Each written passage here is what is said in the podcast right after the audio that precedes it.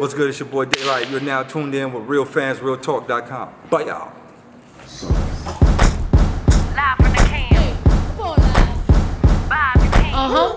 This is real fans, real talk. I talk. Real fans, real talk. We as real as you thought. Real fans. Real talk. We got a special guest in the building. Uh, she's been a guest co-host before on the show. She's also internationally known and respected. Uh, I don't know if she get more respect overseas or right here in, in New York City.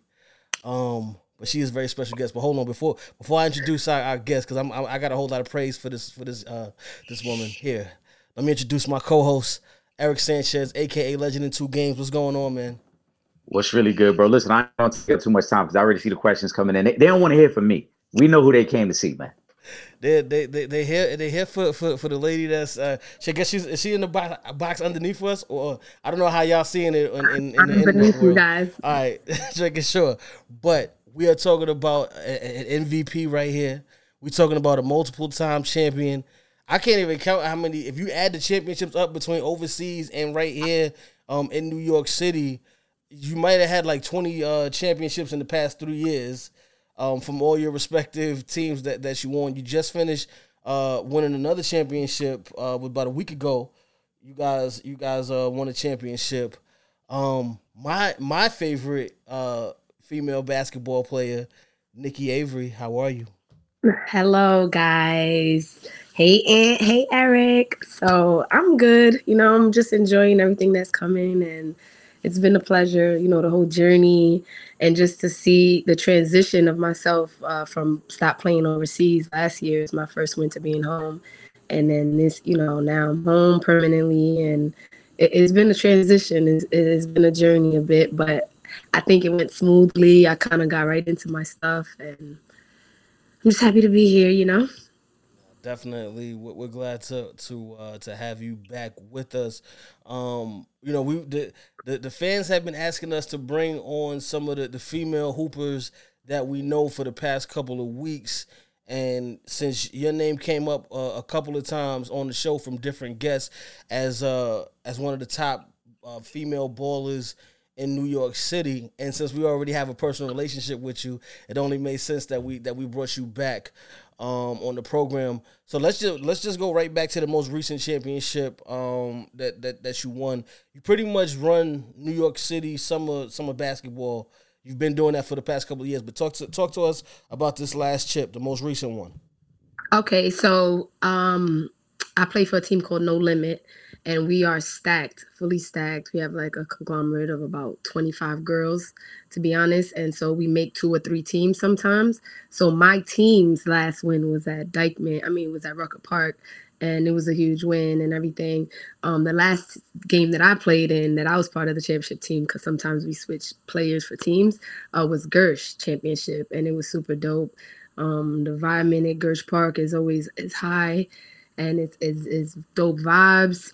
And so, you know, me and Renee Taylor and the whole backcourt and uh, Big Love and Mo and Monty and everybody that plays with us, Nadia, you know, we always come out every day ready to go hard and we love each other. So we play together and it's really hard to beat us with our IQ. So we kind of like uh, give a lot of teams a- run for their money, you know?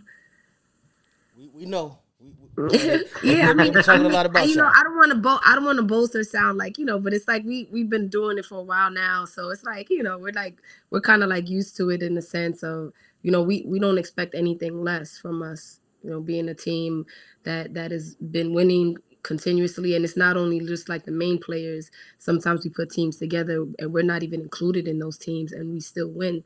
So that's that's good to show you know our leadership and how we're like passing everything down and the girls are picking things up and they're coming out strong with the same mentality and which is you know give it your all and work together.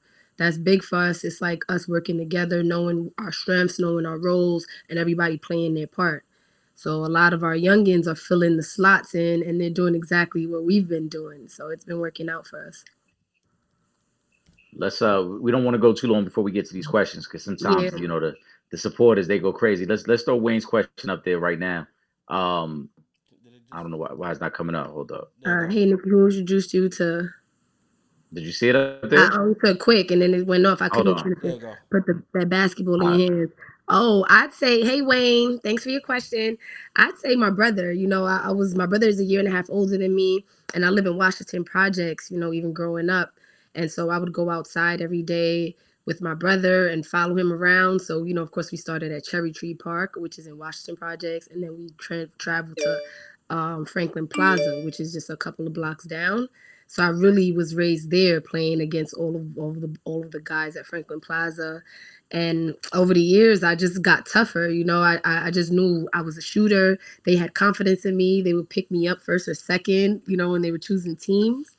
And uh, yeah, that's how the ball got put in my hands there for sure. I was six or seven, and it was my brother. I would say. Let me let me ask you this because you you and Renee are recognized as the best backcourt in New York City basketball. Talk to me about about about that chemistry and how you guys came so the notoriety that you guys have been getting as the best backcourt in New York City basketball. Yeah, so Renee, first of all, Renee is like Allen Iverson, right? That's female AI, you know? And so it's a blessing to play with her, to learn from her, and to like grow with her, and to see the smaller people win, you know? And that's a struggle that we both had, both have to overcome our whole careers. It's like everybody thinks we're so small and we can't do certain things, but then when we play, we play with big heart and we and we play huge. So, um, I, I, commend her, you know, because she she's like a different type of guard than me. You know, we both have the same tenacity and we both can shoot, we both can dribble, we can do different things. You know, um, she's like a st- straight to the basket, more of a like aggressive type player. You know, I'm more of a shooter, finesse type, you know, vibe. So it's like when we get together, we know exactly how to complement each other, and it's like there's really it's really hard stopping us being being on on the same page and uh, I, I just love it. Yo, I love it. You know, whenever they try to double her, it's like she knows she has me there to help her get the ball up the court or do whatever it is that needs to be done, lead the team, and vice versa. So it's really hard for them to put all of their energy into just focusing on one of us, you know. And so I, I love it. You know, that's we, we I knew her since we were like 15. We went to this uh, different high schools, but we played against each other. So that's how we all met. You know, riding the train uptown. Me, her, Shannon Bobbitt, Mikel Robinson, Ava Thomas. We all were in the same, you know, class. And so uh, me and her especially, we played against each other. She went to Scanlan. I went to St. Raymond's. So we first were playing against each other. We were like rivals, you know. And then uh, from there, like as it grew, like the end of our senior years and in college, we got really close and we just kept on being support systems for each other, you know, being the same size and being in the same field. And then, you know, after college, everything just grew from there, being overseas. And that became like my best friend, my backcourt partner. And so it's really easy when we play. You know, it's not like when I go overseas or go play for different teams, I don't really know the person I'm playing with and it makes it more difficult for the chemistry to to flow so easily but you know with her it's easy because i can express things to her she can express things to me and then we're both high iq players so some things don't even need to be said you know it's just we just roll with the punches and uh yeah it's dope even though we're small we're like a tough tandem you know what i mean Hey, Niki, I, I want to ask you because I know you have a lot of years of experience playing overseas. How would you compare uh, or or describe the differences between playing overseas and playing ball in New York? Oh well, of course, overseas is a little bit more organized for sure. As far as like playing pickup basketball or, or street ball, um, you know, they really like. Am I still on here? Yeah, you're good to go. We just said Okay. okay. Yeah. You guys disappeared. Okay, yeah. So, but it, it's really it, it's really the same concept, you know, when it comes to basketball. But overseas, they're a little bit more stuck with the plays and like you know the offense and everything moving really fast. Not one person holding the ball for so long, doing like clear routes and stuff. They really not into that so much. You know, they want you to make a play. They consider the guard to be like a playmaker. That's what they call them. And so they want them to make plays for everybody else. You know, not so much making a play for themselves all the time. Yeah. Even though we do that, you know, but I think the street ball game is more so like, okay, we could go one on one for four plays in a row. You know, we can do things that are kind of like against the game, the the the more organized game. Mhm. And uh, that's a big difference right there. But you know, basketball is basketball every way. I would say that in Europe they are very crafty and they have a good touch around the rim. So like different finishes with like reverse layups and like one step layups, stuff like that. You know, Euro obviously they they like practice that all day. Like their practices consist of giving at least 20 minutes a day, putting into just making those different Mikan drill layups, different, you know, finish touches. More and of you a can see finesse it. game. Yeah, more of a finesse. You can see it in their game when they play. Even like the NBA player, you can see it. You know what I mean? They kind of like real t- around the rim. They good. They going they know how to finesse it. So, but you know, I think in New York and we're way more flashy, way more aggressive, way more heart filled. You know, uh, and we we know how to battle it out. You know, we we're gonna talk that's shit. We're fact. gonna we're gonna get into it. So it's a nice blend if you bring them together. You know, but overall, it's you know, basketball is basketball, kind of. You know. All right, let me go to Hoop Baller Scoops question. He wants to know if you played on any AAU teams coming up, uh, any titles or memorable battles in the AAU circuit. Yeah, so I played for New Heights, which used to be the Warriors, right? So the Warriors, it should be it used to be called the Warriors, and now this is just New Heights. And um, you know, I was really young. At first, I played for the Inner City Stingers, which was a local team downtown by like Carmine and Westworth, and it was basically a, a group of us. And one of the parents of the girls was the main coach, Brenda Stewart. So she was dope. You know, she would take us on trips, and it was like a family thing. You know, we were all close. Carmen Guzman, me, Milana, uh, like Shawnee Stitt, like so many dope players, Jasmine and uh, Carlina, so many girls. And then from there, like I said, I went to New Heights and I got involved with like Jessica Villaplana and all everybody from there. And uh, I also played a little bit with Gauchos, a little bit with Exodus, a little bit with Riverside. You know, I, I was kind of like moved around a little bit. People wanted like my jump shot. They were like, come play with me here, come play with me here. So, you know, if, if my team wasn't in it and we weren't part of that tournament or something, I would kind of play with other player teams as well, as long as my coach said it was cool. And so, uh, yeah, those are some of the teams I played for. Uh, any titles or memorial battles in AAU circuit? Um, I don't know. I don't know. I don't know anything memorable. Uh, memorable. Um, let me think. Not really. I mean, you know, playing against somebody like Shannon Bobbitt was always like, okay, we had to buckle down, you know. Thank God she was on my team in high school, you know.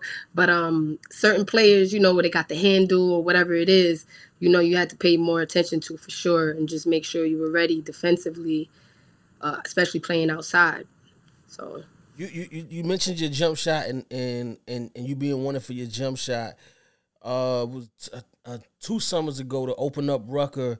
You hit a game winning three pointer, um, to really kind of kind of set the summer off, and then everything kind of went crazy after that because then y'all y'all won chip after chip after chip. Yeah, that was crazy. And it's so crazy because, like, the other day at, at Queen Dome, I think it was last night actually, it was the same play. So basically, to, I don't know how much they were down, but in our case, we were down two.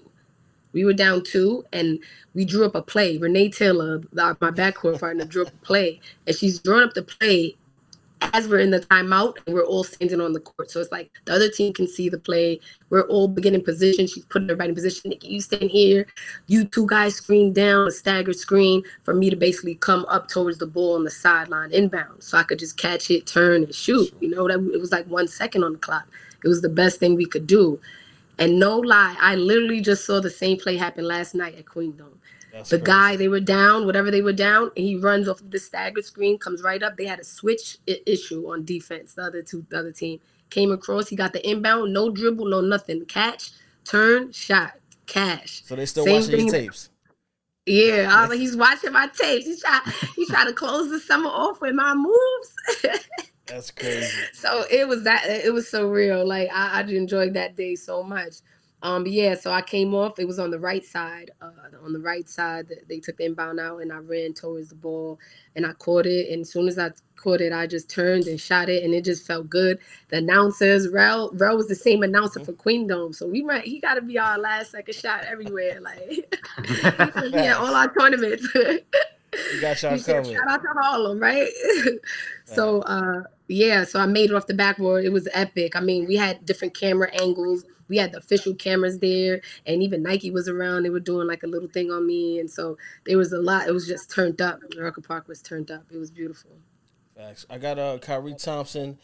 He wants to know in high school in New York, did you make any all area or all state teams, and did you win any state titles?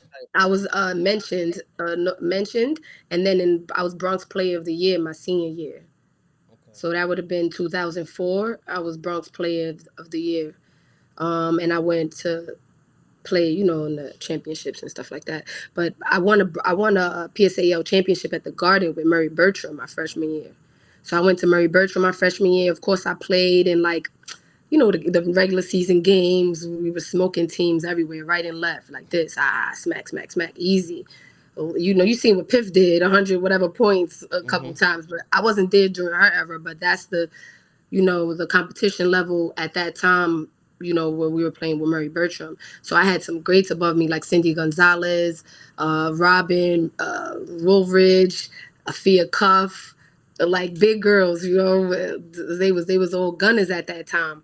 And um, so I was a freshman, so I didn't play as much at the Garden. I didn't play as much, but I was there, and I was happy to be there. You know, being a freshman and looking up to the seniors who were there killing all year for all their four years. So um, yeah, so I won a title my freshman year with Murry Bergtraum at the PSAL championship in the Garden, and then I also won Bronx Play of the Year. We won the Bronx championship when I played for John F. Kennedy my senior year of high school. And my two in between years, I was at St. Ray's, which is a Catholic school division. Uh, we didn't make it to like state or anything like that. I, I- I'd say things still worked out because you still had a little feature in the New York City uh, Point Guards uh, documentary Yes. that, that came Yeah. out. Uh, was a couple of months ago now. Um, talk to us a- a- about that and, and what did that mean to you as one of the, the best female point guards out there to be to be on that documentary with so many great great uh, New York City legendary point guards. Yeah, you know, I, I, it's a great honor. You know, I feel humbled to be part of it. I mean, there's so many key players that make this this basketball thing go, and they're important in our legacy. And of course, everybody wasn't named, so it like makes me, you know, of course, I feel honored in the sense that I was thought about and named, but also, you know, I want to give love and respect to all of those who as well should be mentioned, you know, because there's so many big players here in New York City that have like stamped, they've been stamped and they're verified, and like Crystal Bellinger, you know, Nakia, like, you know, Slinky, and like some big guards, Marita Reed, you know, Carmen Guzman. And so those are just to name a few, Nastasia. And it's like we were all at the same level, and like, you know, as far as our game and what we wanted to bring to the table. And so, just you know, I want to get show them love too at this moment. But um, yeah, it was it was that was dope being in that. I mean, I could show my kids that. That's there Mhm. forever. You know, it's like I'm in I'm in the video. I'm only doing a couple dribbles and hanging out a little bit, but you know, the fact that they thought about me to mention me is a blessing, and not for nothing. You know, I've been an underdog my whole life. You know, people always I, I was I was overlooked. I wasn't really in the circuit like that with like let's say Shannon Bobbitt and like Renee Taylor and everybody at that young age in middle school. I was like, who are these girls? You know, I thought I was the only one playing ball in my neighborhood, and then Yeah. I finally really got into the into the little network, and I was just like, wow, there's a lot going on. You know, like these girls are big. People were already supporting them. People know about them. The recruiting was already happening. People were helping, you know, get them nice and put them on certain in certain positions. And so I've been an underdog. I kind of was late to the party, and so I'm thankful that at least now, at least I'm here with everybody. Facts. We'll go to, to That's- Lene's question. Eric, want to take it? No, I was gonna say, yeah, yeah. Bring Lene's question up. Um, Uh, who was the first person to bust your ass on the court? Meaning they just went to work on you. it'd be like that sometimes. Yeah, I know. I don't know. See, see, I don't see girls don't don't be dogs like that. You know what I mean? Mhm. Like girl, I, I mean, I, okay, I'm not gonna say that because girls are dogs. But like growing up, no, we can be dogs. But like growing up and everything, wasn't nobody that was really like, oh, they just gonna go at me all game or something like that, or you know what I mean? Somebody might score me a play or two, and then it's like, you know, especially and especially like when I was in my prime, like really playing D and like you know really uh, on it. Yeah, like now I take plays off here So- and there, you know. You you get you So get your LeBron on right now. You take you only play Yeah, with yeah. You gotta, fourth you gotta preserve. You gotta, you gotta, yeah. You gotta preserve your energy. You know what I'm saying? But let's rephrase it then. Who was who was the first person you played that really you was like, yo, she's a problem? Let me think. Of course, Renee, Shannon, uh, Stas, Nastasia Bukop, Bukop. I, I, I don't know how to say her name, last name, but Nastas, Nastasia. She's from Brooklyn, lit. Um, I don't know, Crystal Bellinger. You know, but honestly, it wasn't really nobody that really put. You know what I'm saying? I, I always been smart. Like I don't know how to. I don't know what to say. Like I know how to use my teammates. I know how to move around. I know how to like, You know what I'm saying? Nobody's just gonna go crazy on me. What they gonna do? ISO all game? You know what I'm saying? Like they would have to Right. ISO the whole game in order to really just put me in the basket or put, go to work on me. And if not for nothing, I'm gonna call for him. I'm gonna be like, "Yo, come over!" Like, you know what I'm saying? Like, "Oh, we not doing that." Like, "Yo, we got to like, yo, if the screen start getting hot. We need help. Yeah, hell yeah. Fuck, forget that. Yeah, we trying to we trying to stop. We trying to get the ball back. We got that's that's what makes me like. That's what my coaches love me sometimes. Yeah. You know what I mean? Because I know how to get the shit done, even when it's not. You know, even if I'm like undersized, or even if I'm not as fast or not as good defensively or whatever it is, I know how to. I I understand what's the purpose. Like, you know, I can help us talk us through it. Like, oh, we good. Stay here. Like, Basically, it's, it's a reason why why they say you you are one of the top point guards in the city still. Yeah, that's the reason. That's the reason. Cause I really ain't running around all crazy like before, you know. You gotta love it, man. Hey, I know the I wanna- game though, for real. I know the game. Let's bring up uh drunk. Drunk is a character in itself, but his questions Which one? always 'Cause he hit got right three. here. Which okay. He got a couple. He got a couple right here. Shout out to drunk who always support. Yeah, yeah, for sure. When you the paycheck overseas, you never know what's gonna happen. You know, some countries are, are way more um, professional and they have everything lined up. soon as you get there, you have your apartment, your car, whatever it is that was promised in contract. You have your meal plan, you get your money on time, there's no issues whatsoever. But then you have cases where, you know, things are just you could tell they're still hustling to make things happen. Like, okay, we'll have the thing in one week, we'll have your apartment ready. Okay, in one week we'll have the internet working. Okay, in one week we'll have, you know, we'll give you the money. Or, you know, it's just like it's a little bit slow, but you know that's that that's what comes with the job you know at this point we kind of understand that and we just work through it and try to balance it out you know so that it doesn't hurt us as much but we're still patient at least that's how i tried to handle it What was the toughest Now- part about? I'm sorry, Eric. What what was No, no, go ahead, Trip. I'm gonna go after that. Go What was the toughest part for you um, about going overseas to play? Because it can be a big culture shock leaving the United States and then you go into countries that you've never played in before. Um, so what was that? What was that like? I mean of course it's nervous at first. You really have no clue. I mean you're just like okay you're going to a new team a new area. Like what is the basketball like? Like are the coaches gonna like me? Are the team the girls gonna like me? Do i fit the style? You know there's so many questions that arise. But um you know you go there you just have to be brave. You know we have to be brave sometimes. We go into uh, unknown territory and uh, coming off the plane is just like okay you just get ready for anything and then you can see kind of like how the lifestyles are different. You know there's a whole bunch of like those scooter vans scooter bikes everywhere.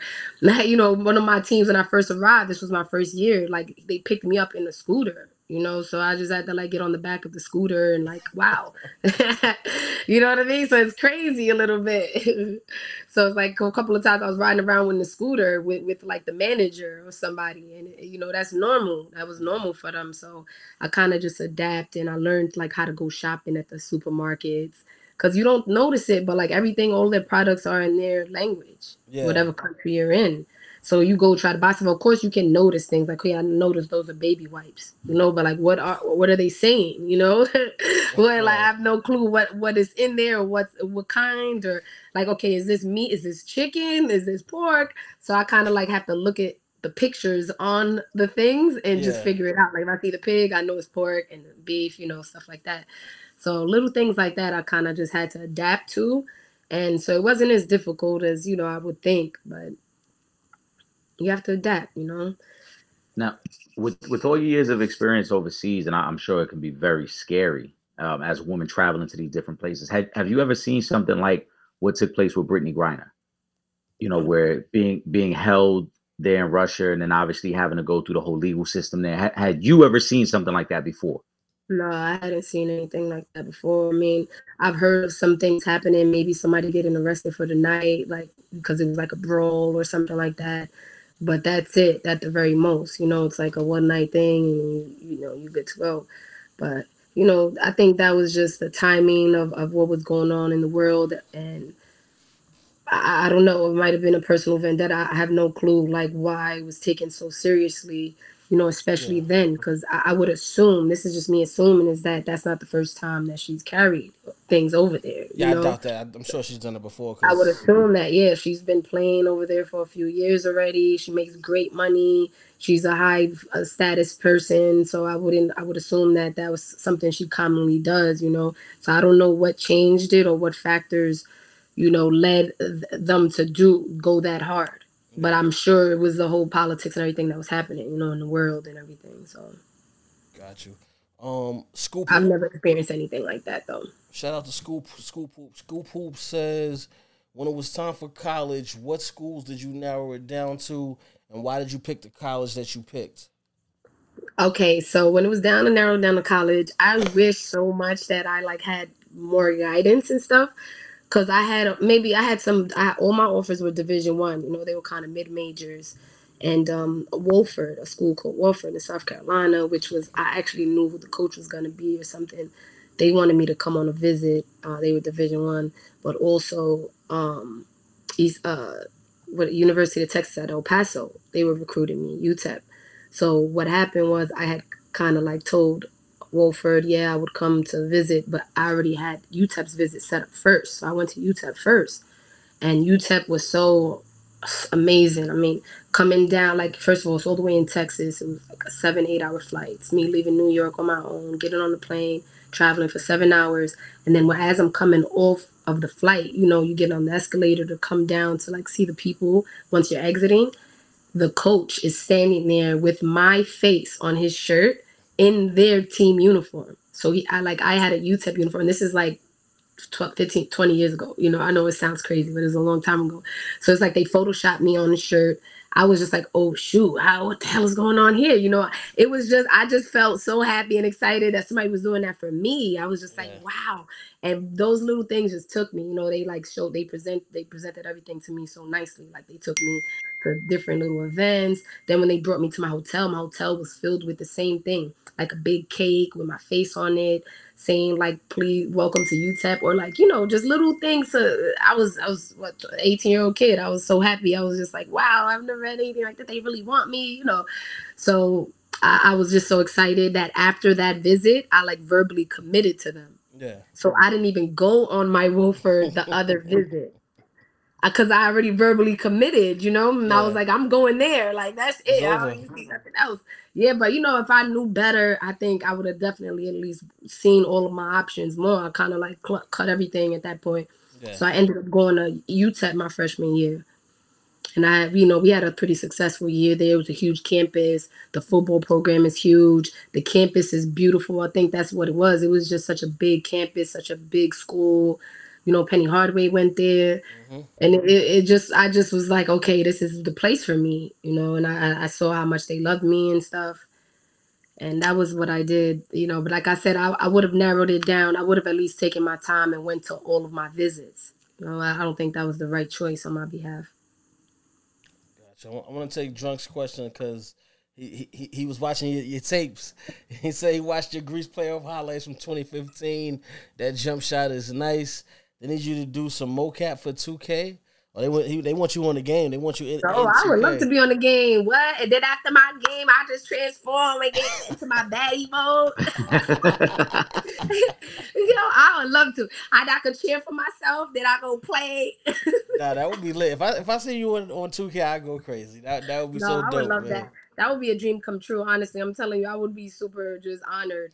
Cause like I said, I've been an underdog. You know, a lot of this stuff, like even the WNBA as a little girl, I didn't think that. I didn't. I didn't really think about that. You know, I didn't Yeah. understand the game. I didn't understand. You know, I, I looked at the game as a tool to get me out of, to college. You know, I was just like, okay, I'm gonna get to college. I'm gonna. I always had ambition and goals, but I really didn't know the market. I really didn't know, you know what I mean, all, all of the ins and outs. And so, I, I, feel like I was behind, and, and I feel humbled that I would even be at that level that they would, you know, request me. But my game and my my talent and my stuff is valid, you know. So Yeah. But the, I guess the business of of basketball, um, you know, we don't always know the business of it, but yeah, talent can I definitely. mean, my mom you- is Greek. My dad didn't know. My dad is a musician. You know, they didn't know. You know what I'm saying? It's just us. Like we didn't know what was going on. Like you learn from. You know what I mean? People tell you. They put you Mhm. on. Or, but with my nobody in my family was in that field. Nobody in my family was around that. you know, they were foreigners. They weren't even from the country. So it's like my dad was from Massachusetts. He's a musician. He wasn't into any of that. He didn't know, you know. So it is just by God's doing and by me just being in my environment and like getting close to the people that was in the environment that kind of like led me to have an opportunity Yeah. to be associated with the environment. You know what I'm saying? But I held my own. I always was about my business. I, you know what I'm saying? I was always doing my thing, working out, you know, being where I had to be. And I had ambition. I've always had ambition and I wanted to be better every day. Like you, you see, people see me in the gym when I'm working out, they can't believe it. They like, this girl is a machine. Yeah. You know, like it's compared to like our Kobe Bryant mentality. You know, I'm I'm not gonna leave till I hit a certain amount. I'm not gonna leave till I feel good. And I'm like that all throughout up till now. Like I was in Poland two years ago. That was my last contract. Mhm. I would be in the gym before the team, before the girls, like days off. I've been shooting for two hours. I got the gun up. The boys are coming in. They're like, this girl has to leave. When is she gonna leave the gym? You know? Mamba 'Cause I- mentality. you had the Mamba mentality. Yeah, Mamba mentality. Cause I just want to make sure I could hit shots when I'm tired, you know. And I not not for nothing. It's like it's therapy for me. You know, I like being in the gym. I like I have my music on. I'm making my moves. I'm feeling good. I'm perfecting each move. Now I'm hitting them continuously in a row, and it just makes me feel good. You know, this is what I'm here for, and I just want to and keep on evolving in everything. Absolutely. I'm gonna I'm I'm take Pool's question 'cause I like this question. I was gonna say, yeah, that's. I think that's a perfect segue. Uh, 1996 USA Women's Team was the women's dream team to some degree, uh, with Sheryl Swoopes, Lisa Leslie, Teresa Edwards, Dawn Staley. Was that team inspirational at all in your youth? I think not in my youth because I think I was too young to understand. Like I told you, I wasn't. It, it wasn't something that was on in my household. We weren't, you know, the games and stuff. It just was my environment. You know, I, I can't say like I'm a child. You know, I didn't know what was happening at that time. You know, my mom would put it on. I didn't know. I wasn't really, you know, involved. Like I said, as a youth. But as I got older and I was able to browse and see things and really understand uh, you know what was happening like if you look back you understand what was happening with the dream team and how inspirational and impactful they've been as women to do the things that have been happening i mean it- it's like you know i was seeing history happen right in your face like legendary history so um at this point yeah it's very inspirational to me because those are all top dogs i mean look at dawn staley now she's like the Mhm. highest paid coach i mean right Yep, Absolutely. I believe she's like the highest paid coach. I mean, Teresa Weatherspoon is about to pick up a big coaching job too. Now I heard, you know, she's legendary. Everybody knows her all over New York. Sheryl Swoopes is not enough you could say about her. I mean, yeah, she was like the dog of dogs, right? That's that's how we see her, even with her sneaker and everything that she has. And like Lisa Leslie, we all knew of her being the big man for years. Like it was Lisa Leslie and Rebecca Lobo. Those are only two I kind of would hear about constantly yeah, but mainly Lisa Leslie, you know. so um I yeah. I mean these girls, yeah, they're awesome. As as you transition away from playing, is coaching in your future? I'm pretty I'm I'm definitely a good coach because I've like had some experience with some of the girls. At least a good motivational person, like IQ and I can give them hints and stuff. Uh it was in my future. I'm not gonna say no, you know, because I, I do love it. But um, I, I kind of want to get into so much more in entertainment and, and hosting, interview and influencer work, uh, actress work, you know, just on screen entertainment things. I think that's where I kind of really, really want to dive in. But I'm not closing the door to coaching because I'm really good at it and I feel like it's part of my give back. So, You, you- you good at a lot of things. You got a couple of talents outside of basketball, yeah. music being one of them. But uh, I'm gonna go to Janetta Johnson's question because she wants to know. She says, "Girlfriend, tell me how you got into modeling. Do you remember your first modeling gig?" Wow. Okay, I remember I did something maybe like in high school. It was from with Slam magazine. Might have been my first year out, mm, or it might have been my first year out of co- sorry, my first year out of college, somewhere around then. But I've always been like my mom was always like, you need to do, you know, pictures. You need to do pictures and this and that. So I was always wanting to take pictures. I just fell in love with the camera really young, like 14, 13, 12. Every time pictures were around, I'm here you know, posing. Ooh, at first, it starts that way, and then as you start to learn, and you like your postures and your things can change, and you know, I, I fell in love with it. The, the way that people viewed me, the way I viewed myself, and just the dynamic part of it, where I could change up my looks. You know, I can have my hair up in a bun. I can be sexy. I could be, I could be a little boyish, boy tomboyish. You know, I could put my hair down, and, and I fell in love with that part. You know, just changing the image. The thought, I, I fell in love with the thought that the basketball player doesn't have to be rough Yeah. you know that's that's what i fell in love with when it comes to modeling it's like okay you're not just modeling you're not just a regular girl modeling you're a basketball player modeling.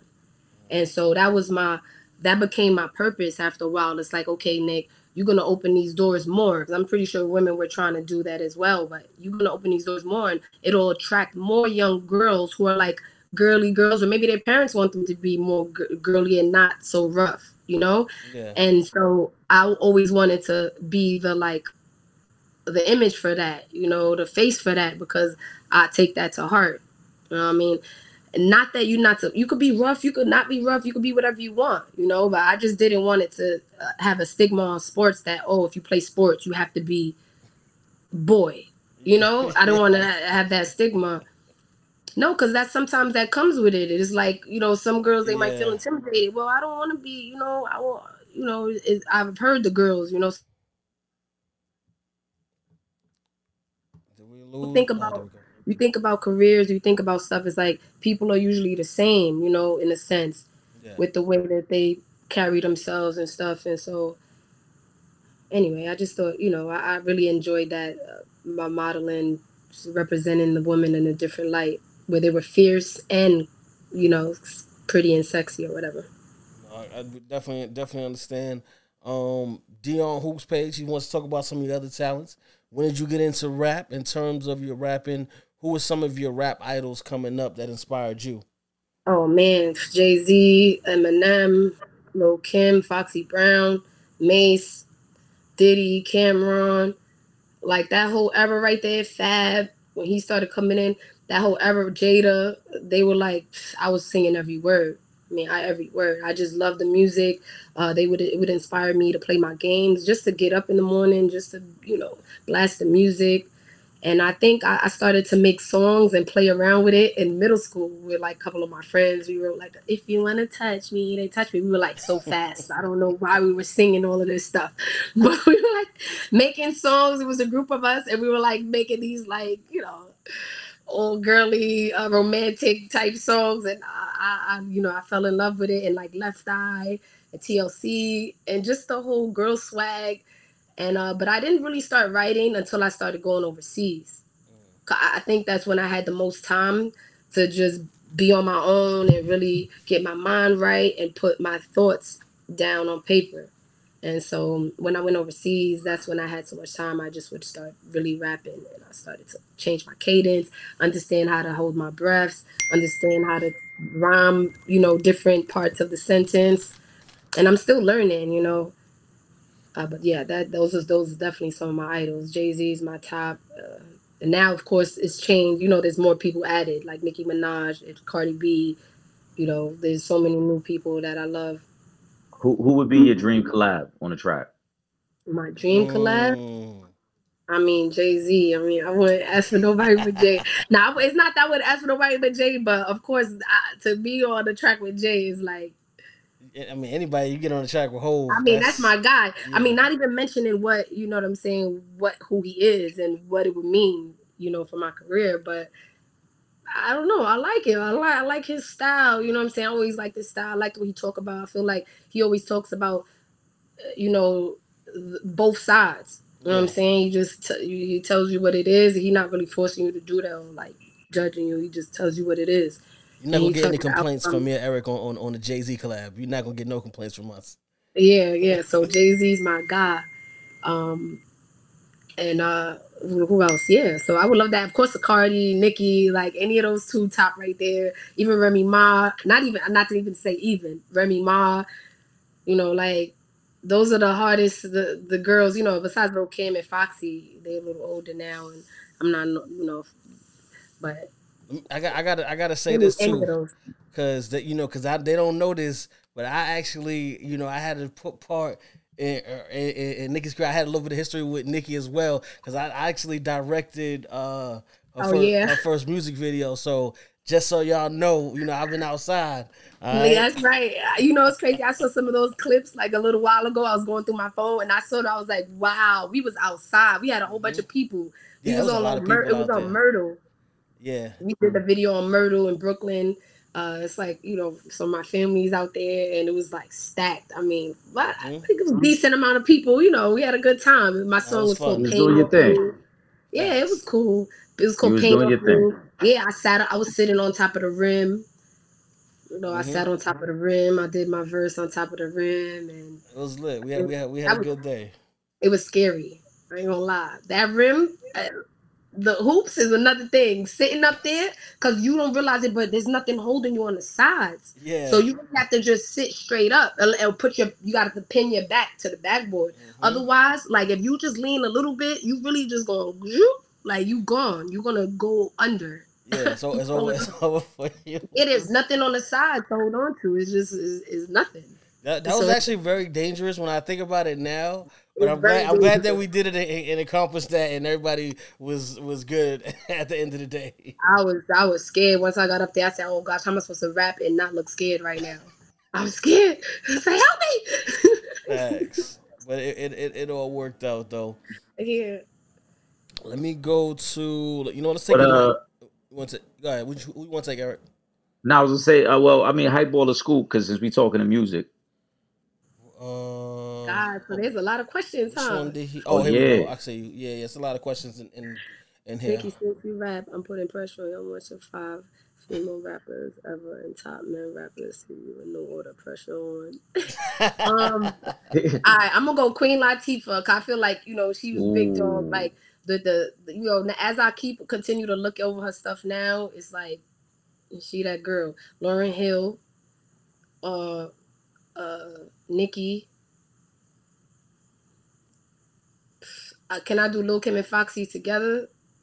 You can't. It's your, it's your Cause I want to list. throw, cause I want to throw Cardi. it's your on list, there. it's your world. I, It's I, your I, world, go those Lil Kim, Foxy, and I want to throw Cardi in there, yo. Shout out to Cardi, man. I can't Word, complain. I gotta throw Cardi in there, yo.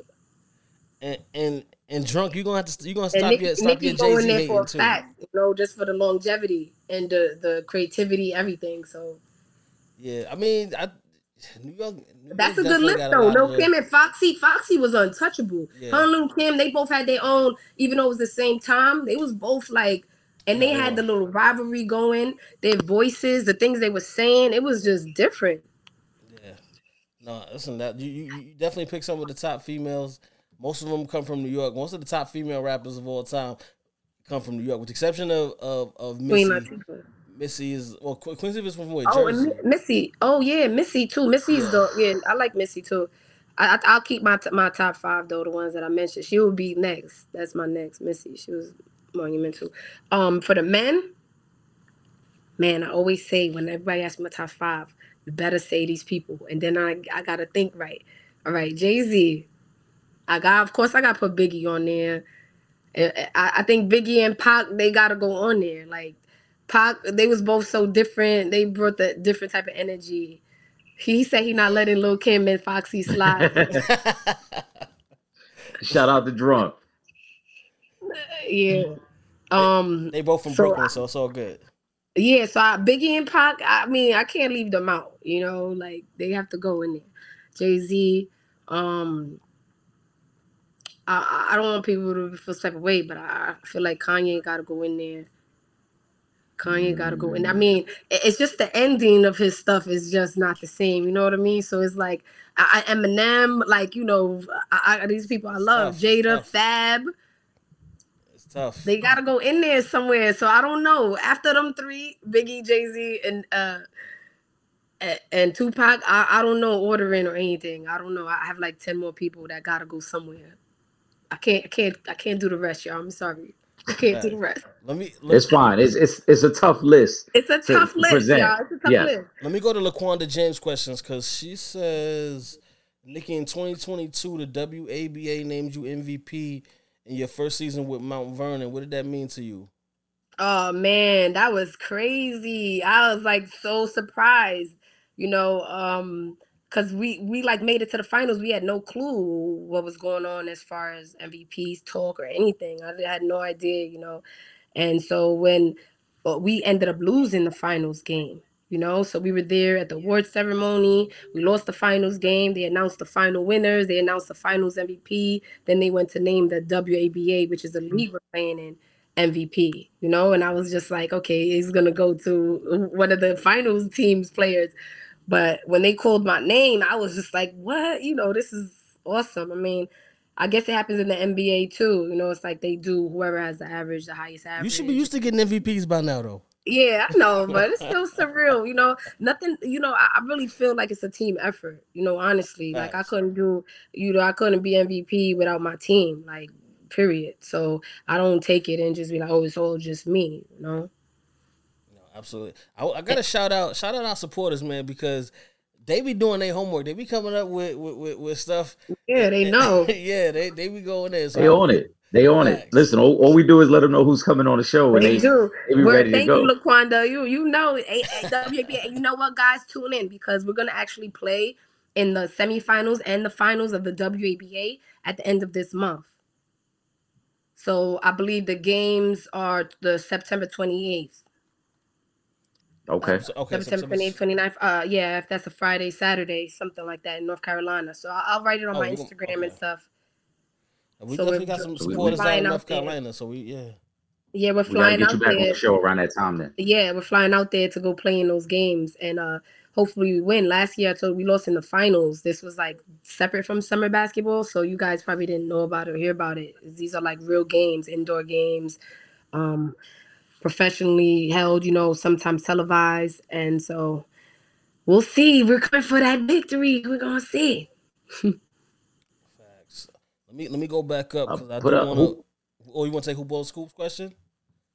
Yeah, I like that one as well. Who ball of school? Okay. Uh, Niki, uh, H2O says you're the female him in terms of you doing it all and you work in the community. Is that an honor coming from him? Oh yeah, shout out to Haran, man. Haran is like the ultimate hustler. You know, he's into everything, especially with the community give backs and the community togetherness. You know, he's always providing some type of platform or like games or events for us all to participate in and then give back to charity. Just good times. You know, he's always providing some type of good times. And uh, you know, he fake could shoot. You know what I mean? He a good shooter. no, but in all sincerity, he got a cannon, you know, and he let that thing go. He ain't afraid to let it go. As soon as it touches his hands, he let it go. That's why they call him H2O, because it's like that's new water. So it's like it shot his water. So yeah, I would say I would say yeah, I would be a female him, you know, in terms of that, because that's what I'm most, you know, known for, especially growing up, was my shot and um and my work ethic and me doing it all like i said i'm rapping i'm influencing i'm interviewing i'm doing you know so many things. But honestly i mean this is life. What, what am i supposed to do? Like these are things i really love to do. These are things that i'm good at. And these are things that are in my path. So i just take take it all as it comes. You know i'm not trying to just close doors on things that i feel happiness with or that i feel growth with or that i feel like i can help you know or that helps me somehow.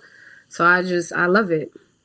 Absolutely. I want, I want to go back to Drunk's questions because I want to I want to talk to you a little bit about the WNBA. He Drunk actually had a good question. Um, why is is women's college basketball? If if you feel this way, why is women's college basketball more entertaining than the WNBA? If you feel that way, Um, well, I definitely don't feel that way, especially now, you know, where everything rising, but I think it's close. I think that it's just that the college basketball has a bigger uh, audience.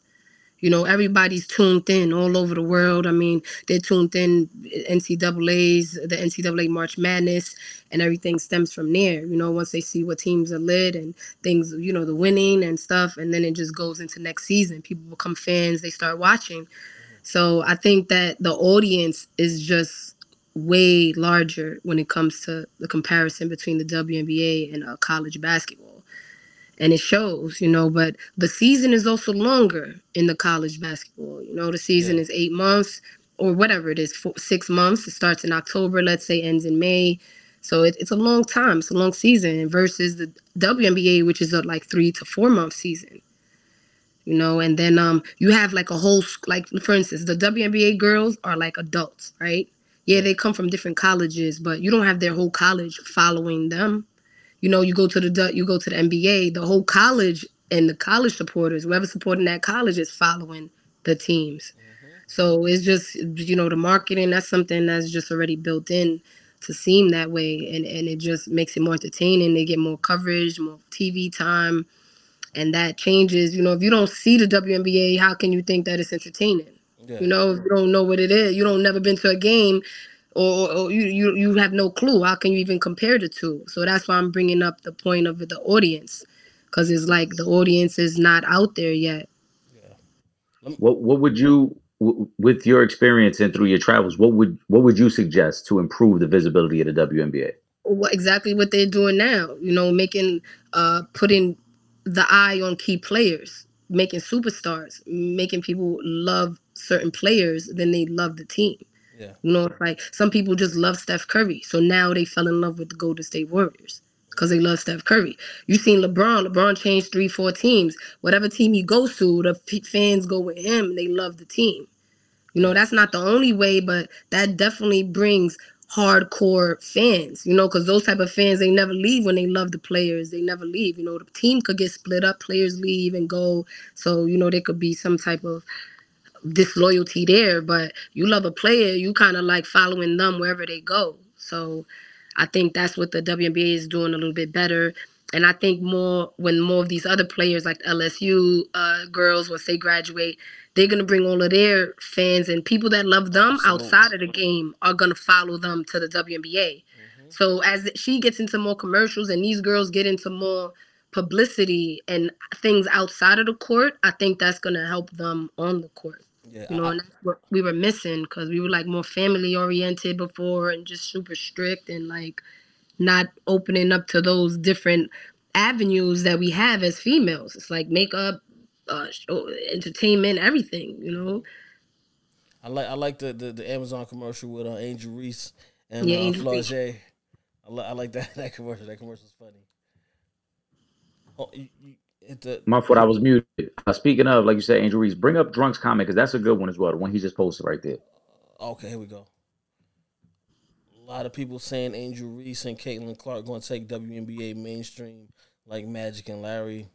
Yeah, they're going to. It's going to happen. Like I said, I think the WNBA was kind of built on, oh, we're women. You think about how it originally started. It's just like you know, women were just gaining the rights, and now we're playing, and so they kept it kind of low key and family, or like kind of kind of kept it around that idea. It's like it's gonna be a little side thing, and you know whatever. And and now it's like, no, this is real. This is a real thing. You know, this is our profession, and not only that, we're cool people. You know, we're we're like superstars. So we want to be featured in these commercials. We want to be in these places. And these people like Angel Reese, they're not scared. Caitlin Clark, she's not scared. You know, they ready to shoot from wherever and they're gonna back up whatever's happening. They talking junk or as far as the competitiveness in the game is is proven. You know, so people will res- will start to respect the game even more because they'll know the person personally outside the court and what how dope they are and cool. But then they'll know, oh yeah, they doing things that are unheard of. Like the girl Caitlin is shooting from half court. You know, Yeah. and, and like now also girls will start dunking. They're doing way. I mean, I, I watched the highlights. Sixteen year olds, seventeen year olds, fifteen year olds. They're dunking. This is what they're doing on their layup line, catching alleys. So just imagine as things keep moving forward, this is gonna just get more entertaining, and, and we're gonna shine more light on those things versus oh just making it a family event. I'm gonna go to I'm gonna go to Pooh's question. Uh, your top five female players ever, and who is the female goat? I don't know what man, Sheryl Swoopes. Um, I'll throw Lisa Leslie in there. There's so many that are right now playing, like Diana Taurasi. Uh, um, it's it's a girl from what's her name? Um, this is my girl. She don't play Maya Moore. Okay, yeah, yes, yes, yes. Maya Moore tough. I, I like love. You know, I'm going back in time because it's like these were the ones back. You know, at that time, and uh, a couple of the smaller guards like Tamika. I think I forgot a couple of small guards that I thought was like super dope. But like in today's game, you know, I love the uh, the plum. I, I love you know certain players. Uh, what, what's her name from the Aces? The guard. Um, some I, I- I'm not good with You the names sometimes, Parker? but No, of course, Candace Parker is on the list too. Skylar Diggins, you know, like these girls I love. Like Skylar Diggins was like something that I would like to emulate as far as like you know being a girly baller and stuff like that. But I mean, I'm, I named some key players, you know, that. But there's like tons. There's tons. But yeah, I would go Sheryl Swoopes. I would take the big man. I would say Lisa Les. I, I would take uh, Br- Brittney Griner. You know, Sheryl Swoopes, Brittney Brit- Brittney Griner. But I want to pay respect to the old, you know, to the first. So that's why I try to keep it with Lisa. But you know, Br- Sheryl Swoopes, Brittney Griner. Um, I even love Sylvia Fowles. Uh, see, those are two bigs though. I would have to really think about this. I love Maya What, Moore. what, what about Breanna Stewart? Because you you know you, you see what that with the Liberty out there yeah, doing right Stewie, now. Stewie is a problem. Breanna Stewart. That's what I'm saying. Today's day, I can name all five Liberty players as the five people. Yeah, I know people was talking about that uh, that Las Vegas stuff. You know, a couple of weeks ago when we, when we was doing the show, people was all big on that Aces talk, and now you can see the Liberty done beat up on them about with the three of the last four times they played. But I'm just gonna put that out there. I ain't gonna say nothing else about it. yeah, I could I could name the whole Liberty team as like a good five. You know what I mean? I think they're all awesome. Benaje, uh, S- Sabrina, the girl Marion jo- uh, Johansson, she Mhm. tough. The European joint, she super nice.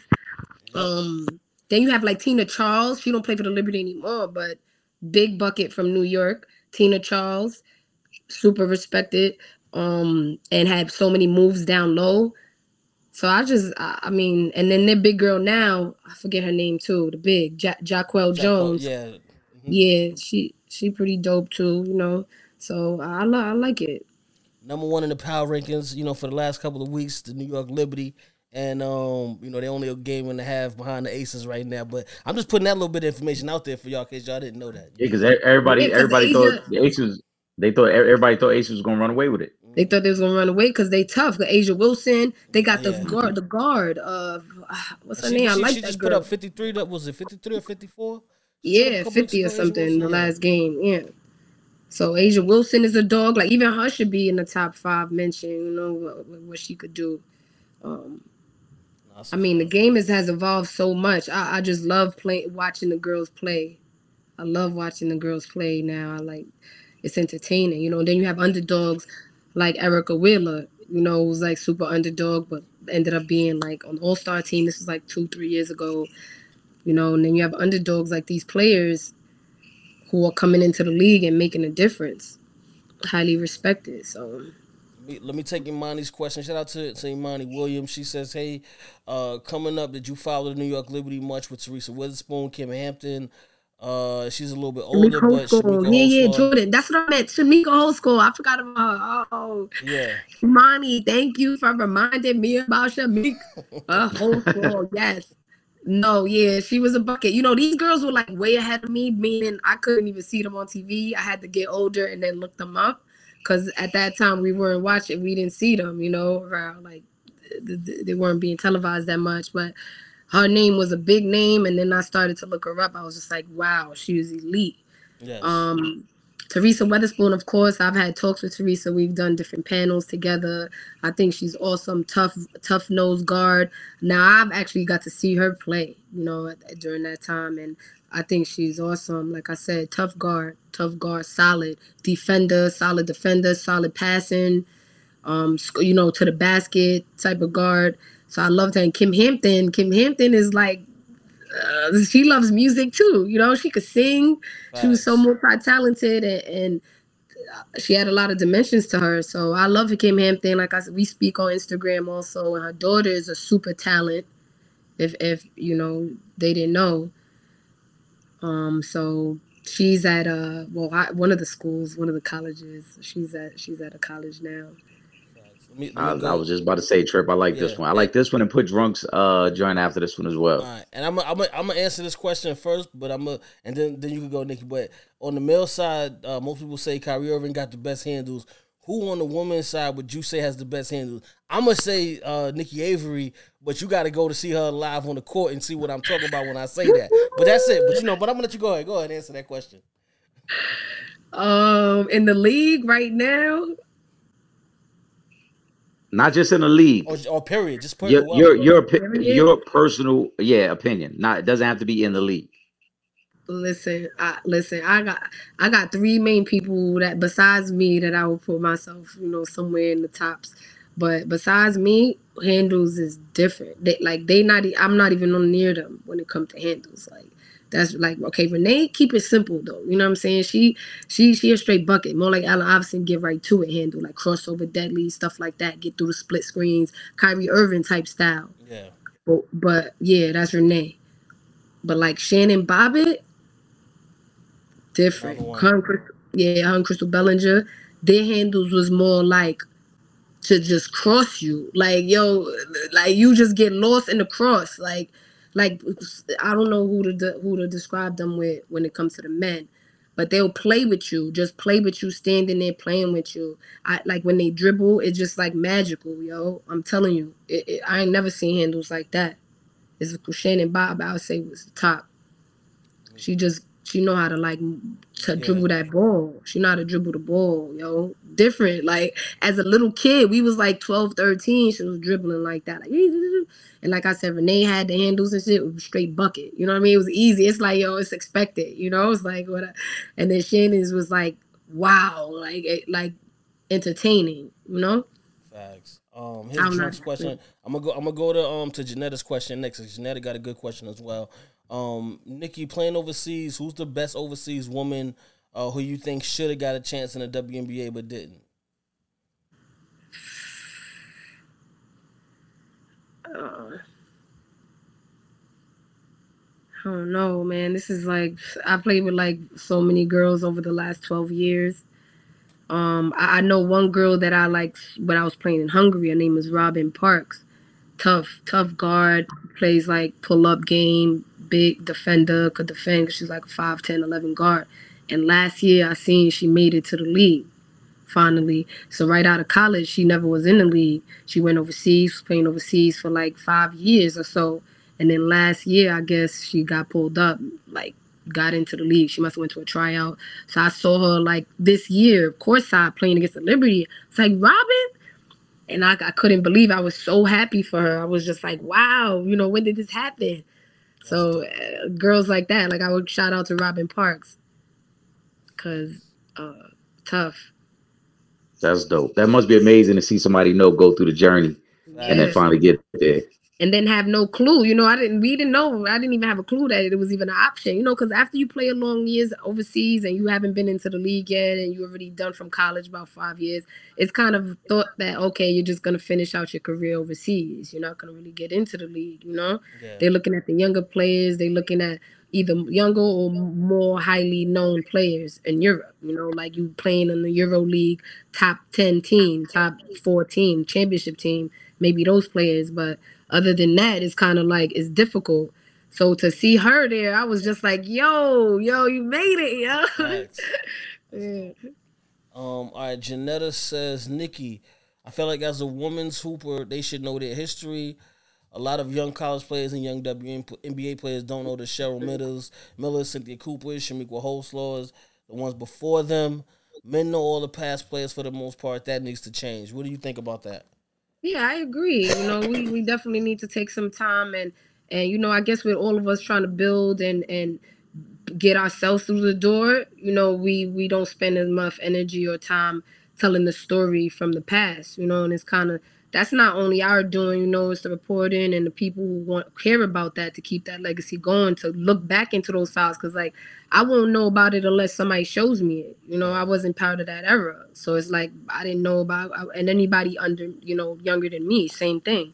They wouldn't know about it unless we bring it out. So I think we should encourage more documentaries. We should probably try to somebody should try to make a documentary of how the first teams, how things started, and and brush up more on that. What are those? What happened with those players? Interview these women who are now much older who can just speak on what happened. We we probably don't even have footage. Yeah. You know.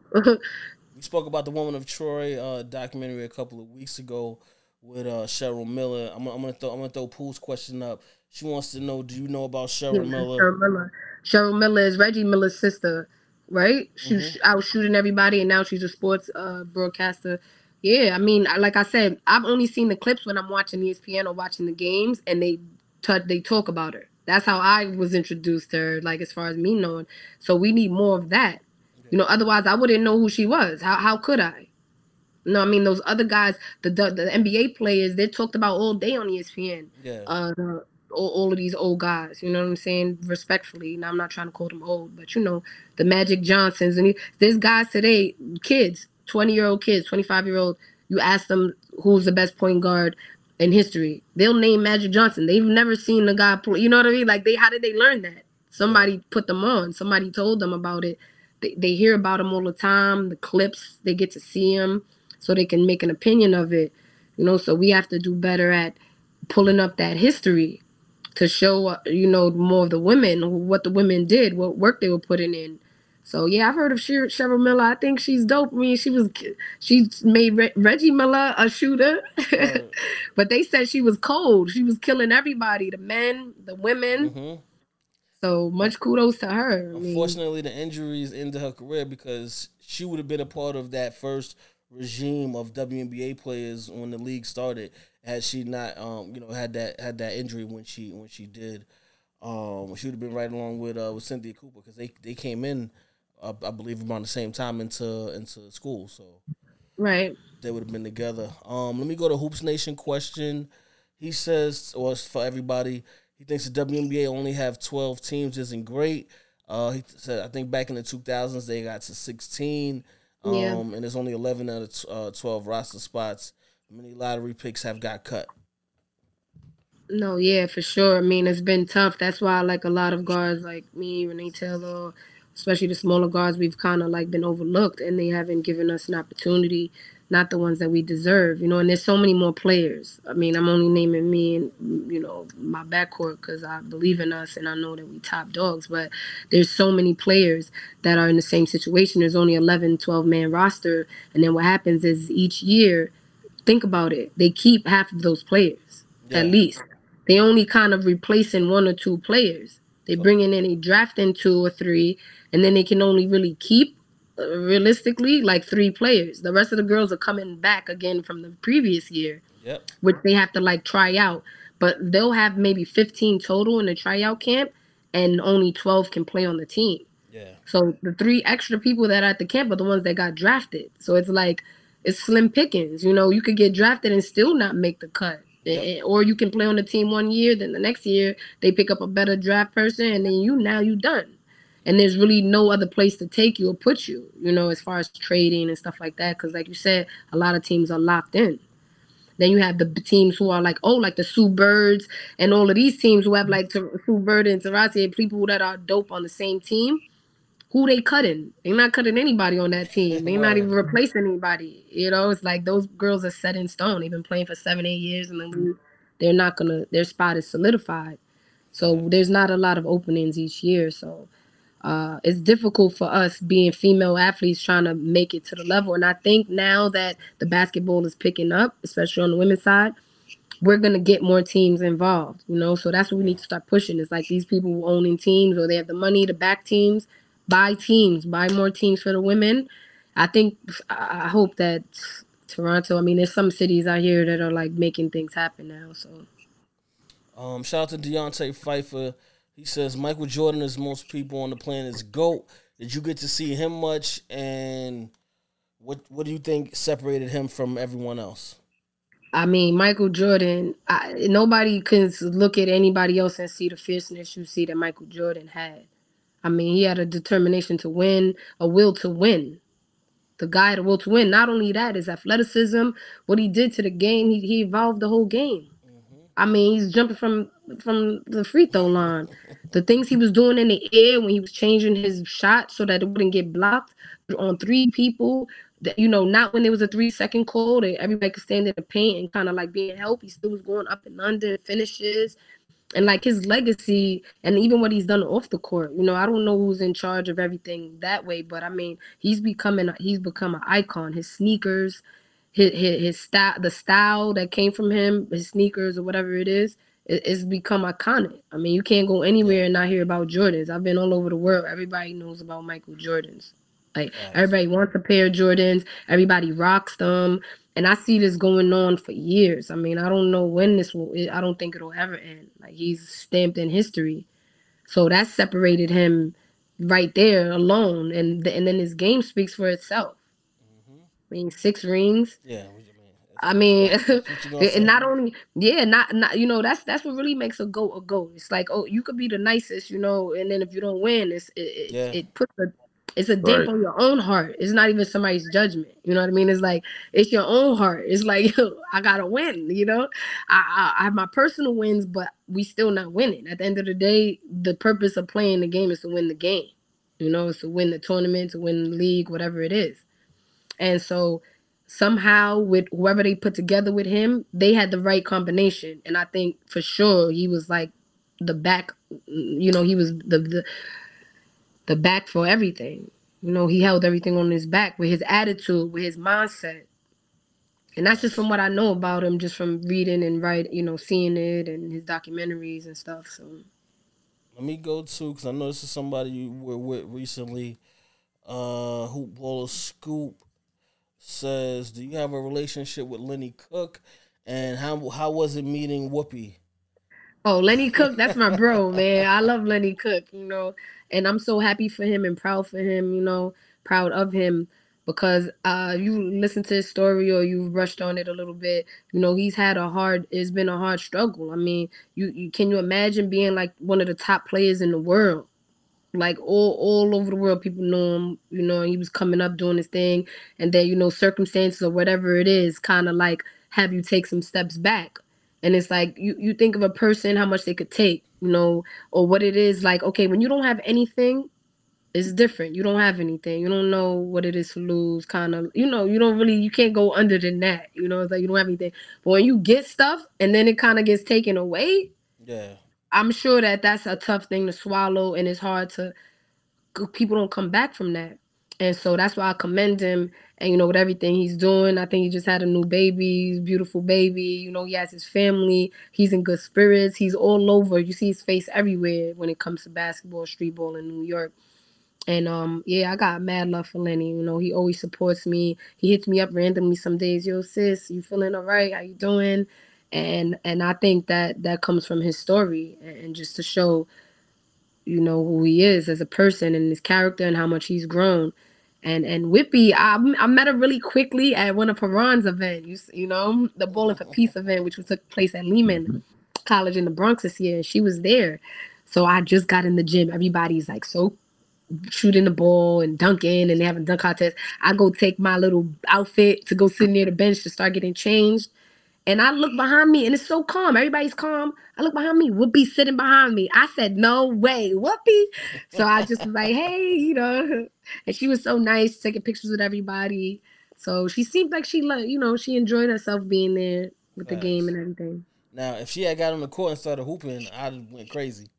That would have been crazy. I'd have been like, Whoopi, let me cross you real quick. I was about to say you, you wouldn't show no mercy, right? You still would have went at it.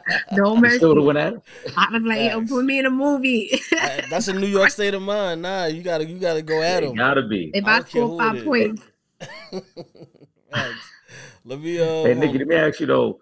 Hold on, I want to before we get to another question, I want to ask you because you talked about your relationship with, with Lenny. Cook.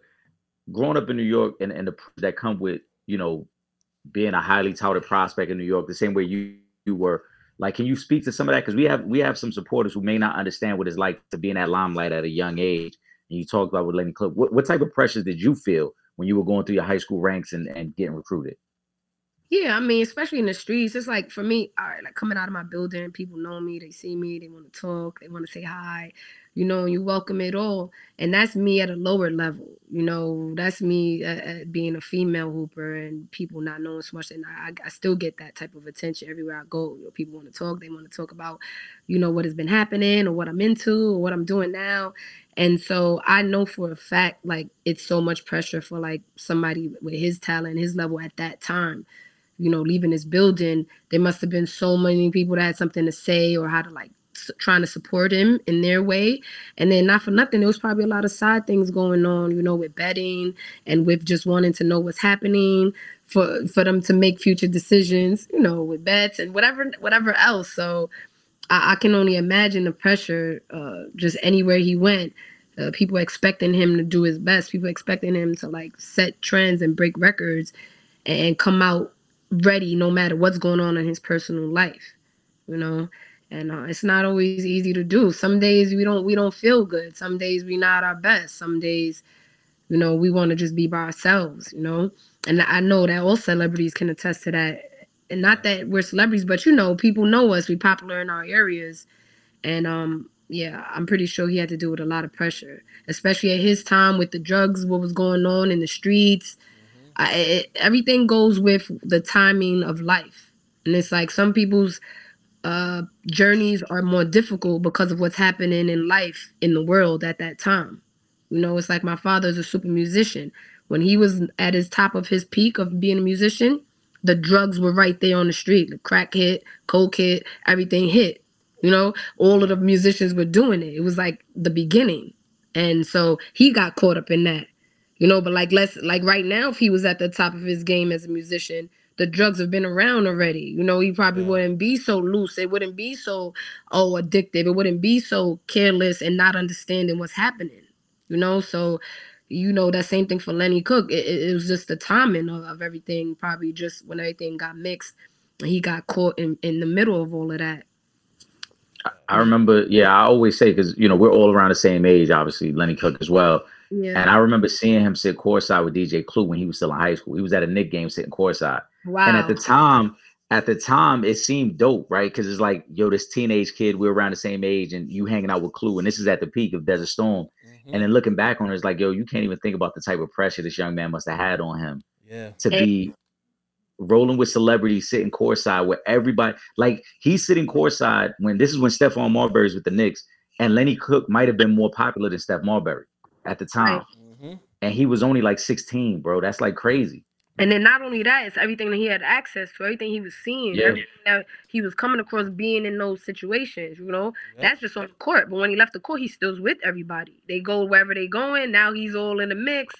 You know, so he was seeing a lot and around a lot. And this is just me assuming, you know, I don't know anything inside, like I know nothing, you know, but it's just what I can assume just from looking from the outside in, understanding it a little bit from my life that you know he was around a lot of things that probably his mind couldn't adjust to and he really didn't know how to separate or how to move you know otherwise and so it's tons of pressure i mean that's why i say shout out to him especially at 16, 17 years old, Yeah. and you have to, to to deal with all of that. That that can be a lot for anybody, uh, you Yeah. know, to handle if you don't have the right people around you. So much respect to him. Um, he's definitely seems like he's in a much better place now.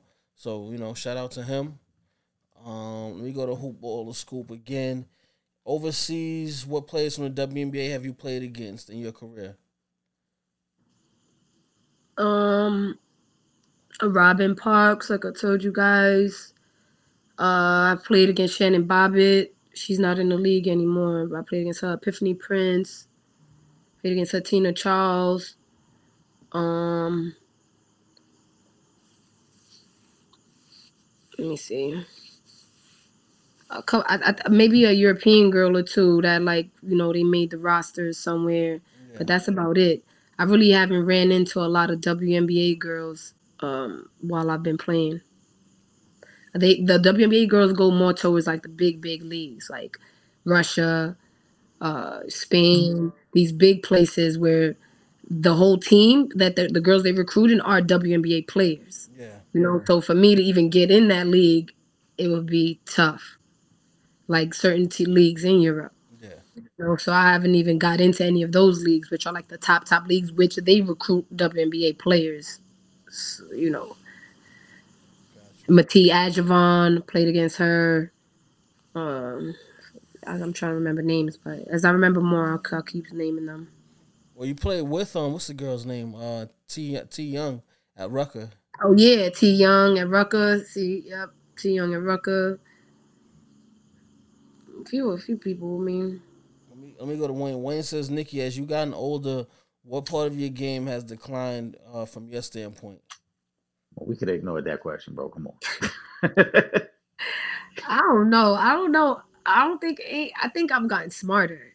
You know, I think I've gotten smarter. I wouldn't say anything is declined, but I, I, I feel like maybe okay. If I'm playing street ball stuff, I get. I'm more lazy. You know, I, I think, but that's just because of the circumstance. You know, I'm just like whatever. Sometimes Like sometimes I get more lazy on defense or I don't go as hard. Like I'm like, but because I I'm a menace. Like I told you, I like Kobe. I don't care. I want to go hundred thousand percent every time, all around, whatever. And I can tell like sometimes I kind of like ah, I just take it easy. You know, I'm just like whatever. I'm, I'm, I'm gonna go to, to School Poop's question since you mentioned Kobe. Uh, School Poop says, "What was it like meeting Kobe, and how did his death hit you?" Oh man, me and Kobe was nice. You know, he was he's very so smart, uh, so smart. He's intelligent. The guy is just intelligent.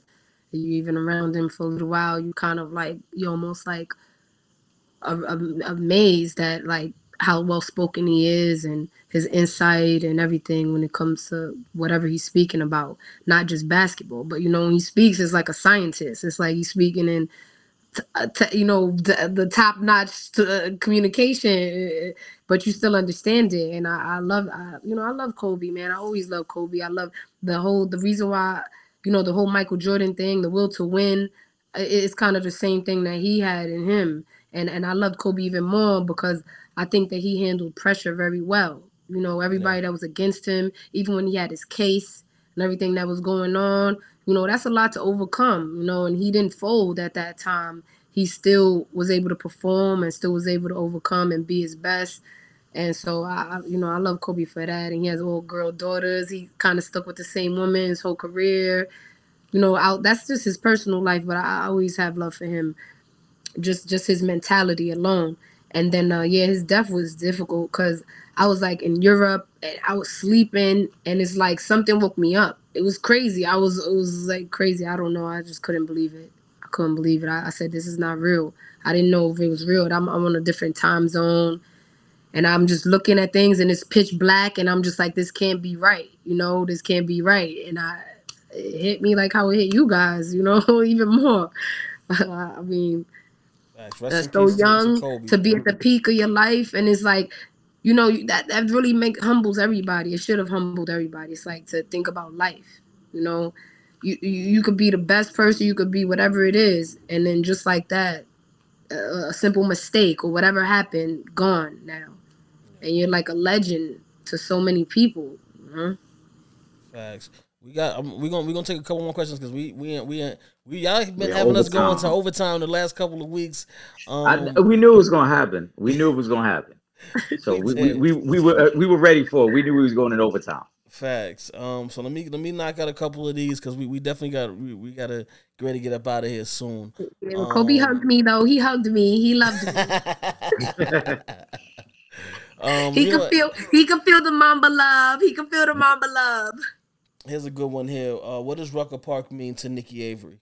Oh man, yeah, I love Rucker Park so much. I think Rucker Park has embraced me the most out of every part. You know, me as a player, me as a rapper, uh, me as a personality, everything. You know, every time I walk in there from the door, like security with the concessions, everybody was doing the lemonade, the juices, all the way through, walking past the VIP area, walking towards the table. I, the whole staff, everybody, they're like a joy. You know, they're a little more old school, but it's like sincere love. You know, it's that love Facts. that's like that that family oh, or like the old head love. Like they never gonna go, you know, they stick to their guns. Mm-hmm. So I, I like I, I love Rucker. You know, I appreciate them for letting me be me. Cause you know we we've been trying to like build up the girls league, and you know I like to dance, I like to have fun, and then Mike Larry and Rel, who you know they they were the two MCs during our games, they would always hype us up, and so it was a free, fun party type vibe most of the times that we play there, and so I, I enjoy that. You know, I enjoy that much more than being very very serious. It's like you know, we gotta live. You know, we wanna have some fun, party a little bit, shoot some hoops. Cause I mean, I guess it's fun for me that we winning. You know, but I mean, if we can still win and be, be that way, then I don't see the problem. You know. Do you do you ever um I mean, do you ever just sit back and think like and, and I know sometimes it's tough to do when you're in the moment, but like you are truly a Rucker Park legend. Like does it ever hit you like, yo, this is like real legendary stuff that I'm I'm accomplishing out here? It never hits me that way. I like always feel like it's not enough. Nothing is enough. I like always look at not look at other people in comparison. Look at other people like, wow, you know, in a wow, like look at what these people. Look at how this person could dribble. Look at how this person, you know. In a support manner, and it's like I kind of like over would overlook myself in a sense, you know, like not realizing what's what's going on, like the Yeah. things that I'm doing. You know, that I'm I'm playing in the game, and then at halftime I'm rapping. You know what I'm saying? Or I play in the game, the game ends, and while the other team is warming up, they'll get on the mic. Yo, Nick, you feel like spitting today? And I, all right, and give me the mic. I go rap while the two te- next two teams are playing, and I, I'm still in my uniform. And this has happened these last five years, but before that, this happened ten years ago. I got a clip from ten years ago. It was one team. This is old school Rucker Park days. Yeah. And what happened was one of one of the girls, her name was Beast, right? Her name was the Beast. I don't know if y'all heard about her. Anyway, she got used to get on the mic and she rapped for like two, three minutes long. And one of my teammates knew that I rapped also. They were like, "Yo, give Niki the mic." This was the first time I like was introduced. Like I introduced myself to Rucker. They didn't know. Give Niki the mic. So I was just like, "Oh my gosh, what am I gonna say?" Like I had raps, but I wasn't ready. You know what I'm saying? I, I didn't prepare for like just to start rapping. Yeah. So I was like, oh, I got the bed. And I just started going, you know, I'm Niki Avery. I'm doing the most. Won't catch you. when I say won't catch me drinking liquor, but I'll sip a mimosa from NY. But I've been all over the coast, uh, bowling overseas, real familiar with boats. Y'all walking on land. I'm on a jet ski. Turn that water to ice. Now watch me Gretzky. And like it was, it was corny. It was old, but like I did the rap, and then the DJ started to kick in, like, like you know when they make the drop, they put like little sounds in the back. Yo, they went crazy because I had more to the rap. It was like I, I was turned up. I was like just going. I'm gonna show y'all the clip. I'm gonna send you the clip. Right. So bet. that was my first introduction, you know, of the record. And once once that happened, they love, you know, all of the old heads, the people who like run everything and they know what's going on. They were like, we love her. Then I spit some real serious stuff, you know, things that are meaningful and cool, and, and they loved it. So now it's like they love me there. I love it so much. I just like yes, Rucker Park. Facts. Let me let me let me. I want to go and take. fire. I want to take Drunk's questions because Drunk actually got a good question here.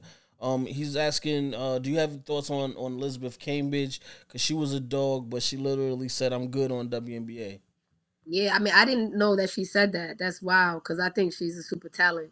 You know, Cambage is, um, uh, she's a big, big post player. She plays for, I, I think she's from Canada. She's from Canada, but she plays for one of the teams. She, well, she did. And uh, I, I don't know. I don't know, you know, why she feels that way or what's going on.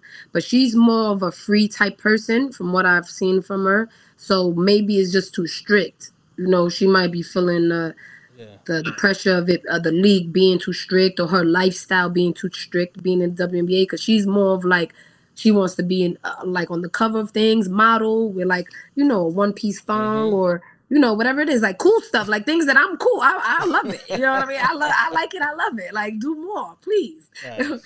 So I'm with it, you know. But I, I'm sure that her struggle or whatever she's dealing with it has straight uh has to do with um the the way that the league is set up. It's a little more strict, you know. They don't want her to be just doing stuff like that and representing her team, the league, and so.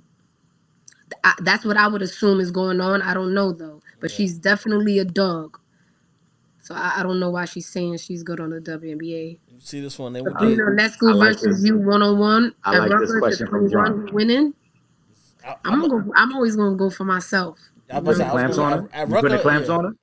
Yeah. Uh, yeah, I might have to put the clamps on it. She got the guard me too. She a bigger guard, you know, but still, I'm fast. I Yeah. mean,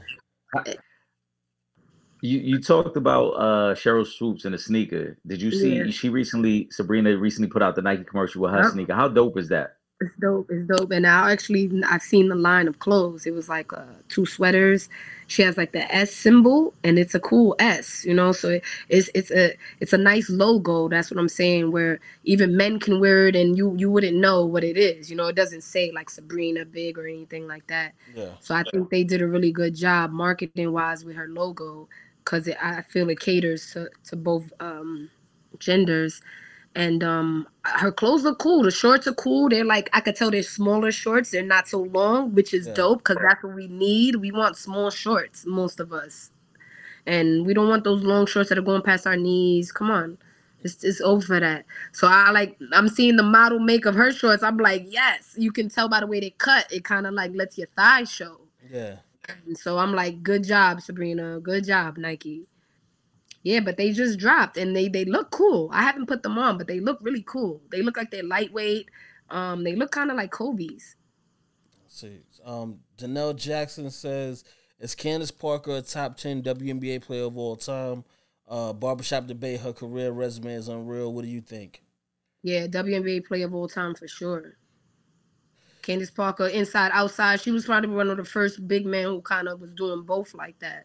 Yeah. You know, was creating the handle. You could she could play back to the basket. She could play attacking the basket, and then you know her stepping out and having the baby mid. You know, ha- halfway through her career was a big thing too. You know, I don't know how many women were doing that and feeling safe with their position and with everything going on to be able to come back and still kill. So uh yeah, kudos to her, man. Candace Parker is definitely a top ten goat. Let me throw Drunk's count. Drunk is crazy. He Put drunk, that water to ice. Now watch me Gretzky. drunk.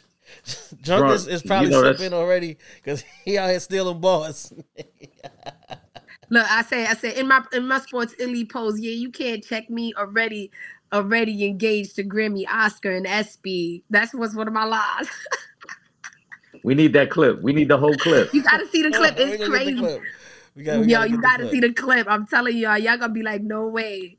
Yeah, listen, I'm We trying. gotta see the clip. We got to post it up. Yeah, I'm trying. I'm trying to get to everybody's comments. It's, it's a lot, so I'm trying to knock these out. Um, if I miss you, guys, charge it to the head, not the heart. Um, let me throw Imani's question up. She said, "Who is your favorite NBA player to watch?" And she needs a WNBA prediction. Who wins the title? Okay, the title is gonna be won by the Liberty. Come on now. And my favorite current NBA player to watch. I love Steph Curry, yo. I ain't gonna lie. Like I just I love watching Steph. But I you know, I do love watching Ja Morant now. I, I think he's explosive and fun to watch. Um there's so many good players. I mean, I, I I love all the guards, Kyrie Irving. All, all the guards, I watch the guards closely because that's my position. Uh, so I, I love them the most. But Steph Curry is my top. Uh, Kyrie Thompson says, "Have you ever been in awe of anyone you met in person?" Not yet. I haven't been in awe. I was just like, wow. No, not yet. Let me see if I'm missing it. Well, she kind of mentioned this one before, but let me just throw it up. Kyrie Thompson also wants to know: Have you played against Renee Taylor and uh, Nisha Butler? She was nice in high school and that Georgia Tech until she got hurt. So Nisha Butler, I, I kind of like was really she was she's way older than us, I think, as far as like class, as far as like um like when I was in middle school, she was probably in college. You know, so that's a good big separation. So I didn't get to see her as much. I didn't know her, but one time when I went into Gaucho's gym, and this is when I was an adult at this time, like maybe out of college, she was there working out or doing something, and I was like, "Who's this girl?" Because she was so pretty and like you know, but I could tell she had game. And like that's when they told me, they like, oh, that's Nisha Butler. That she cold. She from this part and that part, and you should see what she was doing. So that's when I really became familiar with who Nisha Butler is. And I looked her up and yeah, she was she was she was a bucket. She was a bucket, but she kind of was a girly girl type of player, you know, a person. And um everybody started hearing about her. And Renee Taylor is the GOAT. Like she's you know she's different with the game like i said the ai Allen iverson of basketball when it comes to the girls you know and i'm not taking away nothing from me you know i don't want to make it seem like oh i just consider myself a bum or anything but i just and i'm not no dick rider or nothing either you know what i'm saying sorry if i curse but but for renee but for renee is deserving you know what i'm saying like she's really different like Facts. yeah Nah, she is. Big, big big shout out to Renee. Um, we were trying to have Niki and Renee come on today, but the schedules just couldn't work out. Were, now I seen a question. I'm gonna post it up that was asking about future guests. So we're gonna work on getting Renee um on the show when the WNBA playoffs uh kick off. So we'll we'll work on on bringing Renee on. Let me throw Imani's comment up there just because Imani's supporting us and I love that. Real fans, real talk. Can I give y'all y'all flowers? I want to salute y'all. Man, what I love the best, y'all try to get all the questions. Fantastic for the guests. Keep it up. Facts. Thank y'all. Thank y'all. We we appreciate y'all um so much. And let me see. there's Uh, to up there. answer to answer drunk question, no, he's not better than Magic. is Steph better? put Yeah, that no, to 'cause bed. drunk. Stop. Put that man. to bed. He's not better than Magic. Yeah, like come on. And I love Steph, but he's not better than Magic. Check Yeah, check the resume. Steph. You got you got to check the resumes out, man. Ma- Magic Magic was him from when he first came into the league. He he was him. Steph, it we we didn't we didn't talk about Steph until maybe But like that's eight why nine that's years why I his love career. Steph though. These are the things that make me love. See, I love an underdog. You know, I love somebody who nobody knew about. He had to really work for it. He undersized everything, and he So- changed the game of basketball. He absolutely did. But Nick, you you might be one of the most uh, equipped people to answer this question, right? Is Steph a true point guard? I mean, what do you? Okay, first we have to break down what do we consider Okay. a true point guard. Yeah. So to me, a true point guard is a facilitator. You you get you get into your offensive sets, as you mentioned earlier, the way the game is in Europe, you play make for everybody, right? Right. So, so do you consider? So, so let me ask you something. If Steph wasn't scoring so much, like if he didn't have the ability to score, because that's why he scores, because he has the ability to Mhm. score. You know what I mean? Like, case closed. Don't you think that he also has great passing ability or like court awareness that he could be strictly a setup player? Of course. No, I, again, that's not to knock that area of his game. I think he has the total package. Yeah. But this this whole debate about Steph and Magic isn't about the who's the better scorer. The the debate starts about is Steph a better point guard than Magic Johnson? He is not a better point guard than Magic Johnson because Magic Johnson is the ultimate facilitator of an offense. yeah, well, that was Yeah. his job. Yeah, like that was his, that was his, his, that was his role. Like that was his thing. Right. But he could put up Like 40 Steph- on you though. But he Right. because Magic 40, definitely had yeah. those If he needed to. And and that's not to knock Steph because I love Steph. I think Steph is amazing. Yeah. Right. But Steph, in terms of like initiating offense, he's never really had to do it because Golden State always made sure they kept true point guards around. Shaun Livingston, No, Jarrett for Jack, sure. Draymond, I think his Draymond size- initiates. I think his size kind of like changes things for him when he you talk about true point guard stuff. You know, because like Magic is a bigger guard. You know, how big was Magic? Six nine. Six eight, Six, six eight. eight, six nine. Yeah. Yeah. So so like right away, Magic, it, the things that he could see just off his size gives him advantage. Yeah. So like he could have the ball and just throw it over the person's head. He could see who's back there. You know what I mean? He could do certain things just based off of his size that a smaller guard has to kind of like work harder for, like get into certain angles to make that type of pass. So it's more it's, it's based on his size too. You know that why he he was so great because he was a big big guard. Yeah. When he used to drive, people had to step up. All he had to do was make his fancy pass. You know what I'm saying? And if they didn't know how to get in help side yet, they didn't know it. Even if you help, somebody's always open when there's two people on Correct. the ball. You know what I mean? So he became so good at knowing where to hit the extra person.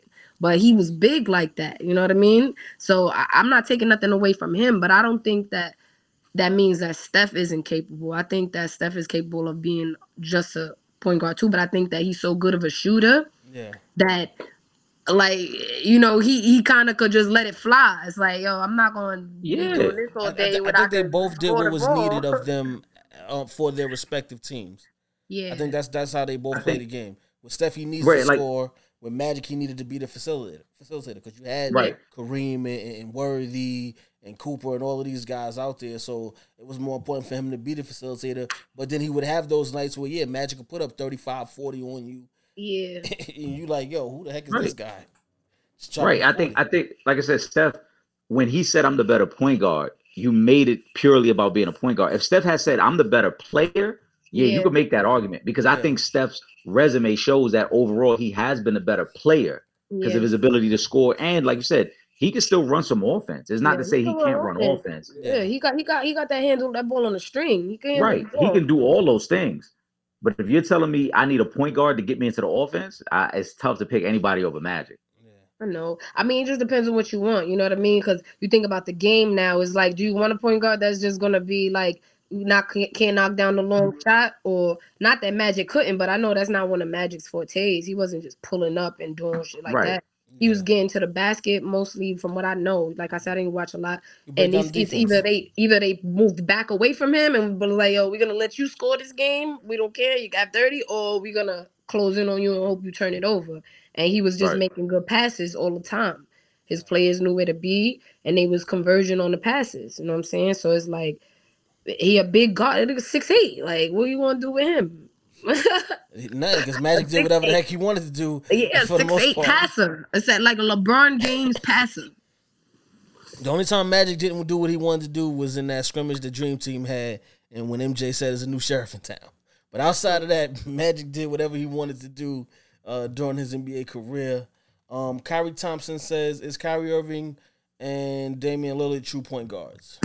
This is the same thing me and Eric was just talking about. You know, it just depends on what you consider true point guards. If you think about like a person that's not supposed to score, basically, Yeah, then yeah, then they're not true point guards because they scoring.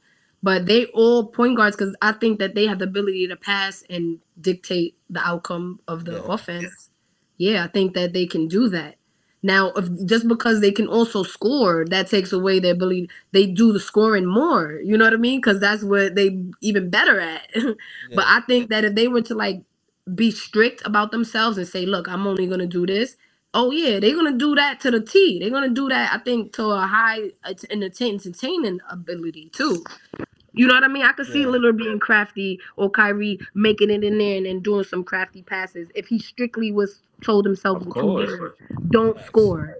And he, he if he told himself, Kyrie, do not score these two games, only d- distribute the ball. yeah, He gonna go crazy. He gonna d- draw three people. he gonna Facts. start doing, you know. But it's just that he's so good of a scorer and a finisher. Well, wha- what's the point? Like, what we gonna do now? We gonna pass it, or we gonna we could finish? Why would we pass? they they want to know Right, if I you mean, as a- consider yourself a true point guard. I think I'm the same way. Like I like to score. I, I- don't. I, I like to be a point guard and like facilitate and do stuff too. I love it. But if I have a chance to score, or get a hit, an open shot, or create something, I want to do that too. I don't want to be limited either. You know, just to like, cause sometimes it, it, you know what it is. You know what it is. It's that people you get overlooked when Yeah. you don't do anything but just give it to one person and go to the other side or you know what I'm saying as far as true point guard type ability like you mm. know like in college they want to run a play it's like okay pass to the wing then you cut through you go wait in the corner Yeah, you know now I'm Yeah, but that I mean, that, I don't know if that's a true point guard. yeah though. that's not a true point guard either but that's what they talk about facilitating the ball I- now I guess if you if you look at Chris Paul, that he would be considered from right Right. what they're trying to say. okay he's like more taking screen and rolls and doing Yeah, everything he's not putting up 25, 30 a night, but he's running the offense. He's gonna get you ten assists on, on any given night. He can score. Right. He's gonna get you into the offensive set every Yeah. time down the floor. yes, right and control the tempo of the game. Got you. Yeah, well, I, I can do. I love that too. I I do consider myself a true PG in that sense, but I like to take shots too. You know, I like get getting some shots here and there. But I, I'm more of a. I like when my teammates are feeling good. Everybody's feeling good. You know, so I have that true point guard personality in that aspect where like I I pay attention to who's feeling good or how they feeling. To somebody who I could tell they they don't want to play defense no more because they didn't touch the ball in three plays. Yeah, You know what I mean? I could tell. I already see. I was like, okay, let me get them the ball. You know what I mean? I won't say nothing, but I know I could tell. It's they not motivated right now. They not saying anything, but you can tell it. It's like they didn't get the ball in a couple of plays. They need some motivation. So I like get them the ball. They want to play. Everybody want to play and a chance to score the basket. You know what I'm saying? No, who doesn't want to score? Everybody wants to try to score and help. So, because that's what everybody respects. You know, if people get shine more light, or you don't see the MVPs or the people that really shine light on everybody, or the, with the highest uh, uh salaries being the person that like has zero points and and ten assists. yeah, You feel me? Like, yo, you can set everybody up, uh, set up the whole game. What if you don't get assists? What about if all your setups are hockey assists? yeah, You know what I'm saying? You making plays where yeah, y'all winning, y'all getting in the bucket, but you doing hockey assist stuff. But you're but still you're that much you're that important though. You know what I'm saying? You're still that important. You should be looked in the MVP category too cuz you're the most valuable player, right? yeah, By doing stuff like that, getting the person to two people to play that person, now you're making an extra pass and all this and that. You created that, right? But you're not getting no attention, no nothing. You know, nobody's saying good job, nothing.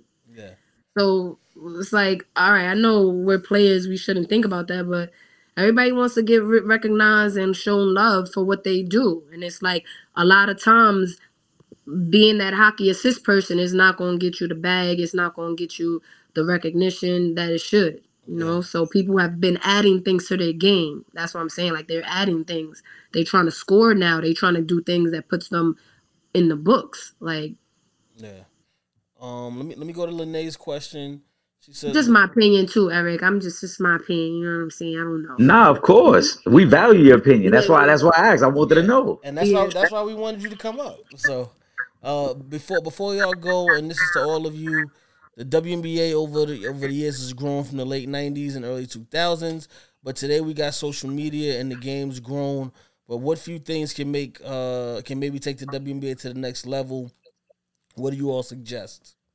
Go ahead, you guys can go because I think they want to hear from y'all too. Um, it's it's tough, but I, I would say more more. Ah man, I don't, I don't feel bad because I I would say maybe more dunking would would would would help boost a lot because a lot of times those highlight clips of people getting dunked on go viral. So I would say say some of that. Um, I don't. Oh man, it's tough. You want me to go, Triple? Yeah, you go good? Ahead, go ahead, go ahead, Eric. You go. All right. So first, I think what Niki mentioned earlier is true. I think you got to have the you got to market the stars of your game. Um, and so the same way we see these showcases for the NBA, you know, for the Sunday game, for the Thursday game, they've got to highlight their stars in those marquee matchups. I think the next thing they got to do is that we can't expect the WNBA to have the same athleticism as the NBA, and that's that's fine. But what you can do is pace of, of play, speed up the game a little bit more, make it a little more up tempo, make it a little bit more exciting, so that it's fan friendly. Um, I think those are the two main things that they can do to change the game in a moment. And you may, I always thought it was a little unfair, and and this isn't a knock against the women, but it's a little unfair when you put them in the same arena as the men because those those arenas are meant to hold 40, 50, 60,000 people. And if Yeah. you're not selling out the same, the, the energy in the buildings isn't going to be the same. Sometimes you may need to go to a smaller venue where you can have a packed house and allow the energy to kind of carry the moment. I'm I'm gonna jump in there because I agree and I understand the points of what you're saying, but I think that we should live up to the big hype. You know what I mean? Rather than make a smaller place and then us having to go in steps. It's like the Yeah, smaller gotcha. place is filled out, then we move to the next place. Then it's still gonna be the same amount until we move it up. You know? So I think we I, I like that that we're in the big arenas. To be honest, I think some of the things you were saying are exactly what it is, like the certain plays, but also the camera work it's like okay make that angle look better that it's a girl you know what i'm saying maybe she's jumping higher or something more of the camera work more of the edits more of the things to show. Like some people don't watch the game at all. They just watch espn and then they see the clips or something. Yeah, but if those clips are not there nobody would be introduced to it. So it's like show more things happening while y'all showing the men's sports or whatever sport that's going on tennis or whatever it is. Show the clips because these are sports people. All sports people respect sports you know? So if they they can see something worthy of watching you know if it's something oh, oh wow oh oh let me start seeing what this is about you know so the clips all of that matters how how things are shown how they broadcasted how they edited and i think that can all add into everything ex- exactly what you guys said facts. I, got- I gotta get to this question because they they they done dropped it about three times in the comments. Uh, Niki, what do you know about the legend Teresa Edwards? Uh, the top five ever based on resume and played in five Olympics and won four gold medals. Wow i don't i'm not even sure i know who teresa edwards is you see so that's bad on my part do you guys know who that is Well, we know who it is because the, the, they've been trying to. The supporters been trying to get her to come on the, on the show. Oh, because So- I seen Teresa in the last one, but I thought they meant Teresa Weatherspoon, but they said Teresa Edwards. Okay, Yeah. so Well, I, we, I, yeah. I'm not. I gotta look it up. You know, I, is that Edwards? Is he she related to Edwards that's in the league right now? I- that that I'm that not I'm not sure of. Yeah. Oh, cause he's cold. That's another guy I like watching play. Yeah. Um, Kyrie says I think more highlights on ESPN will be a start. You notice the major talk shows never talk about them. NBA t- TV shows them. I think that next class with Clark and Angel will help. Yeah. That's what it is. The Yeah. it's social media, everything that's going. I'm telling you, it's just the coverage. The coverage is not out there. You know how, like now that I know that things are evolving, it's not because of people I see in my neighborhood. It's because I'm watching Instagram and I'm seeing these 13 and 14 year old girls dunking, and I'm like, oh, we in a good place. You know, I'm seeing these teams that are hot. They putting up their clips of the girls that are on the hot on the layup line dunking. Yeah. So I'm like, okay, we lifting up now, you know? So that's what it is. It's more media coverage as, as things continue to go out there digitally and we be able to see it on social media and everywhere.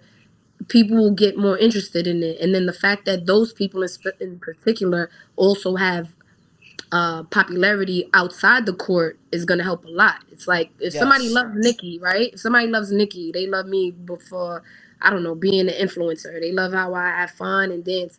They might say, Yo, I'm gonna go to Niki's game.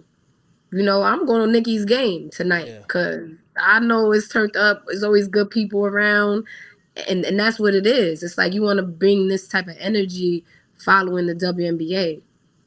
Yeah, no, I um, I yeah, I think I think I think the personalities of the players, and also one of the things about like NBA players that we that we also like is their connection to other celebrities too, like the relationships they have with with rappers and actors and stuff like that. Um, honestly, you know, summer in New York City could be a big boost as well because that's where we get all of the the collab from the the, the biggest athletes and the biggest celebrities that come together for the, all of the different uh summer leagues, the Dyckmans, the Ruckers, Hoops in the Sun. Um, I think that would be a big boost as as well. Um, but I do think two of the young ladies that we mentioned earlier, Angel Angel Reese and Caitlin Clark, I think they're gonna help um add to add to that to that um just because there's their personalities are so big. I think uh female ballers like that can definitely help uh push the the, the culture forward. Um but it is it is gonna take a, a little bit more time because you know, one again, they don't. The WNBA doesn't get the get that type of promotion. They're not talked about in the media as much as let's say just you know their counterparts in the NBA or just you know other sports in general. The WNBA is not is not talked about that like that until you start really start getting closer to the playoffs. Then you probably get a little bit more uh, WNBA talk. But for the most part, when you watch if you watch a show like First Take or, or Undisputed, if if you get a small blurb during one, Yeah, during those right. two hour shows about the WNBA, that's a lot, you know. Yeah. So I, I think more of that is happening now, and I think it'll just continue to happen. Like you mentioned, the summer basketball, yeah, like Clash TV and all of these networks that are coming to the games and filming mm-hmm. is what's helping, you know, even bring basketball out in general. You know, for even the men's, it's like people who are not able to make the game can still see what's going on versus a clip here and there. You know, they get to see the whole game now. And even our games are televised as girls. So it's like now we can even have some more limelight when it comes to street ball with women. And that's the same thing everywhere. It just needs coverage. It needs to be uh, uh, filmed. You got the history has to be televised. You know what I'm saying? It has to be shown in order for it to pass down. when when the, when the Liberty win the chip this year, that's what's going it's going to happen like that. When you know when they bring that thing home to New York, you know that's what we're going to do. We're going to be outside posting a whole lot a whole lot of clips. Um, let me throw Hoops Nation coming up. Speaking of women with handles, y'all look up this chick Tammy Brawner. Have y'all heard of her? No, I haven't heard of her either. I got. I'm, I'm Nah, gonna but. Crystal Bellinger also is another one. Stupid handles here in New York. One of our New York's own. Different. She was the AND1 mixtape. I don't know if you've seen the AND1 mixtape. She was the girl that did the like pullback. Uh, anyway, if you guys watch clips and stuff, she was the girl that was in all the clips, the AND1 stuff, all the way back in the day. The only female, Yeah. right, like touring with the boys, and was lethal. Like they couldn't guard her. Um, shout out, shout out to Kyrie Thompson again. He said it's our best show. Niki is amazing. Um, we appreciate that, man. Um, yo, they, they, you know, that's that's why that's why we had we had to have Niki come on the show, man. Um, and, and, and we appreciate you definitely because we know Niki Niki was under the weather, but she didn't want to let let y'all down. Yeah, So she. I wanted to be cute for y'all. through. You know what I'm saying? Have my head down and a nice outfit and stuff. And- now I'm just looking like plain Niki, but it's all right. One more comment I want to get to before I get to the final thought segment. Oh, there we go. Let me let me throw let me throw this one up actually. Uh, from Hoop Baller School. Real Talk. greatest uh great show fellas any guests we should be looking forward to uh maybe next week or on the next few niki it was a treat you have a blessed night uh love your story thank you so much for that hoop baller school Thank you, Hoop Baller School. Absolutely. and yes we do have more guests coming up i told y'all we are going to get renee taylor up here at, at some point and there's a few other names that we will be bringing on uh, within the next couple of weeks as well. Um, and and again, for everybody that's that's been going hard for us on Instagram, yes, we are still trying to get Teresa Edwards and Teresa uh, Weatherspoon, uh, to come yep. back on the show. We have not given up. We still need y'all to put y'all push in too, though, on the Instagram. Make sure y'all at them on them posts and tell them, yo, y'all want to see them come on because y'all got some questions that y'all need answers. So we gonna we need our supporters to uh to, to get in the in, in the in the comments on, on our social media platforms and um and put that push in for us as well. Because when they see y'all y'all going hard, that's going to gonna make it so that they have to uh you know to to come back onto the show. Um, Niki, can you you want to give us? We're gonna jump get into the final thought segment. Uh, you want to give us your final thought? my final thought shout out to real fans real talk i always appreciate you guys having me up here um, i've been with y'all since day one or y'all been with me since day one and it's always love so i appreciate y'all but um yeah i want to thank everybody who spent their time to listen in and who had questions and everything like that and my final thought is just be yourself you know be yourself and reach for greatness and, and it sounds uh, simple but that's all it is you know uh, whoever it is that you believe you could be in life, you could be. And it's it's to nobody else's judgment, nobody else's authority or, or permission. You know, you do what it is that you think, and maybe what you do, it, it, it can be the first. You'll be the first of your kind. So don't let those things shed you away either. You know, the impossible is definitely possible. So keep pushing, keep answering your, you know, reaching out to God, uh, talking to Him, and your, those prayers will be answered. You know, so that's it. Keep God first. And then after that is family. After that is you and your mission. And you figure that out, you be straight. There you go. Shout, uh, shout out to Niki and shout out to Drunk. Drunk, you crazy man.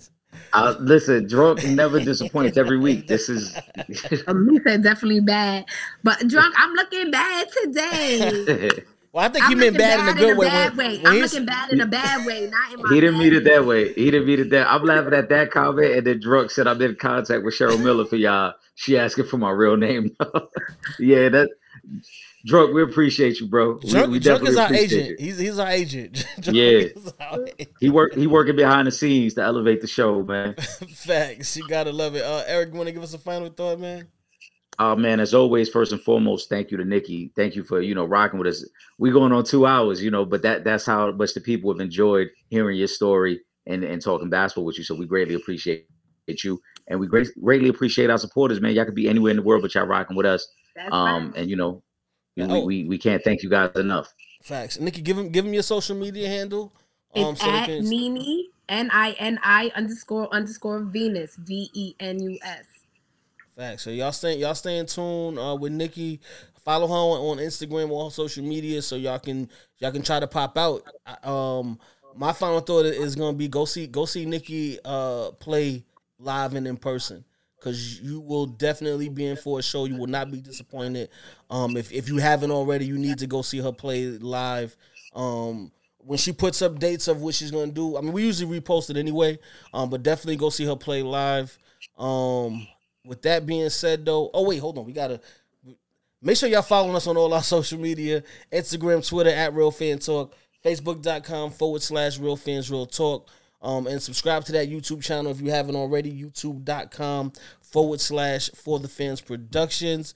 Um, if you're not in the New York City area, you can't watch us Thursday nights on Verizon 43 from 8 to 9 p.m.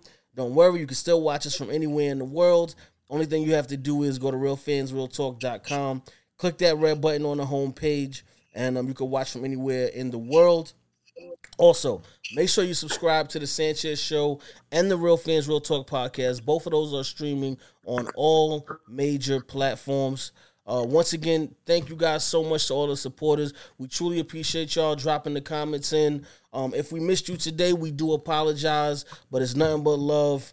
And again, Niki, thank you so much for joining us today. I know you under the weather, but we truly appreciate the love that you always show us.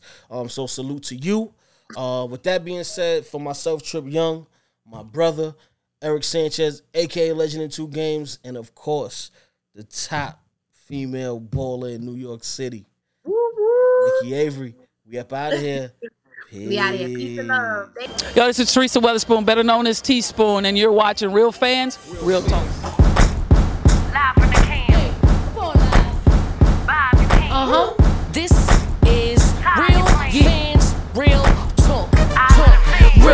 talk. talk, we as real as you thought. Real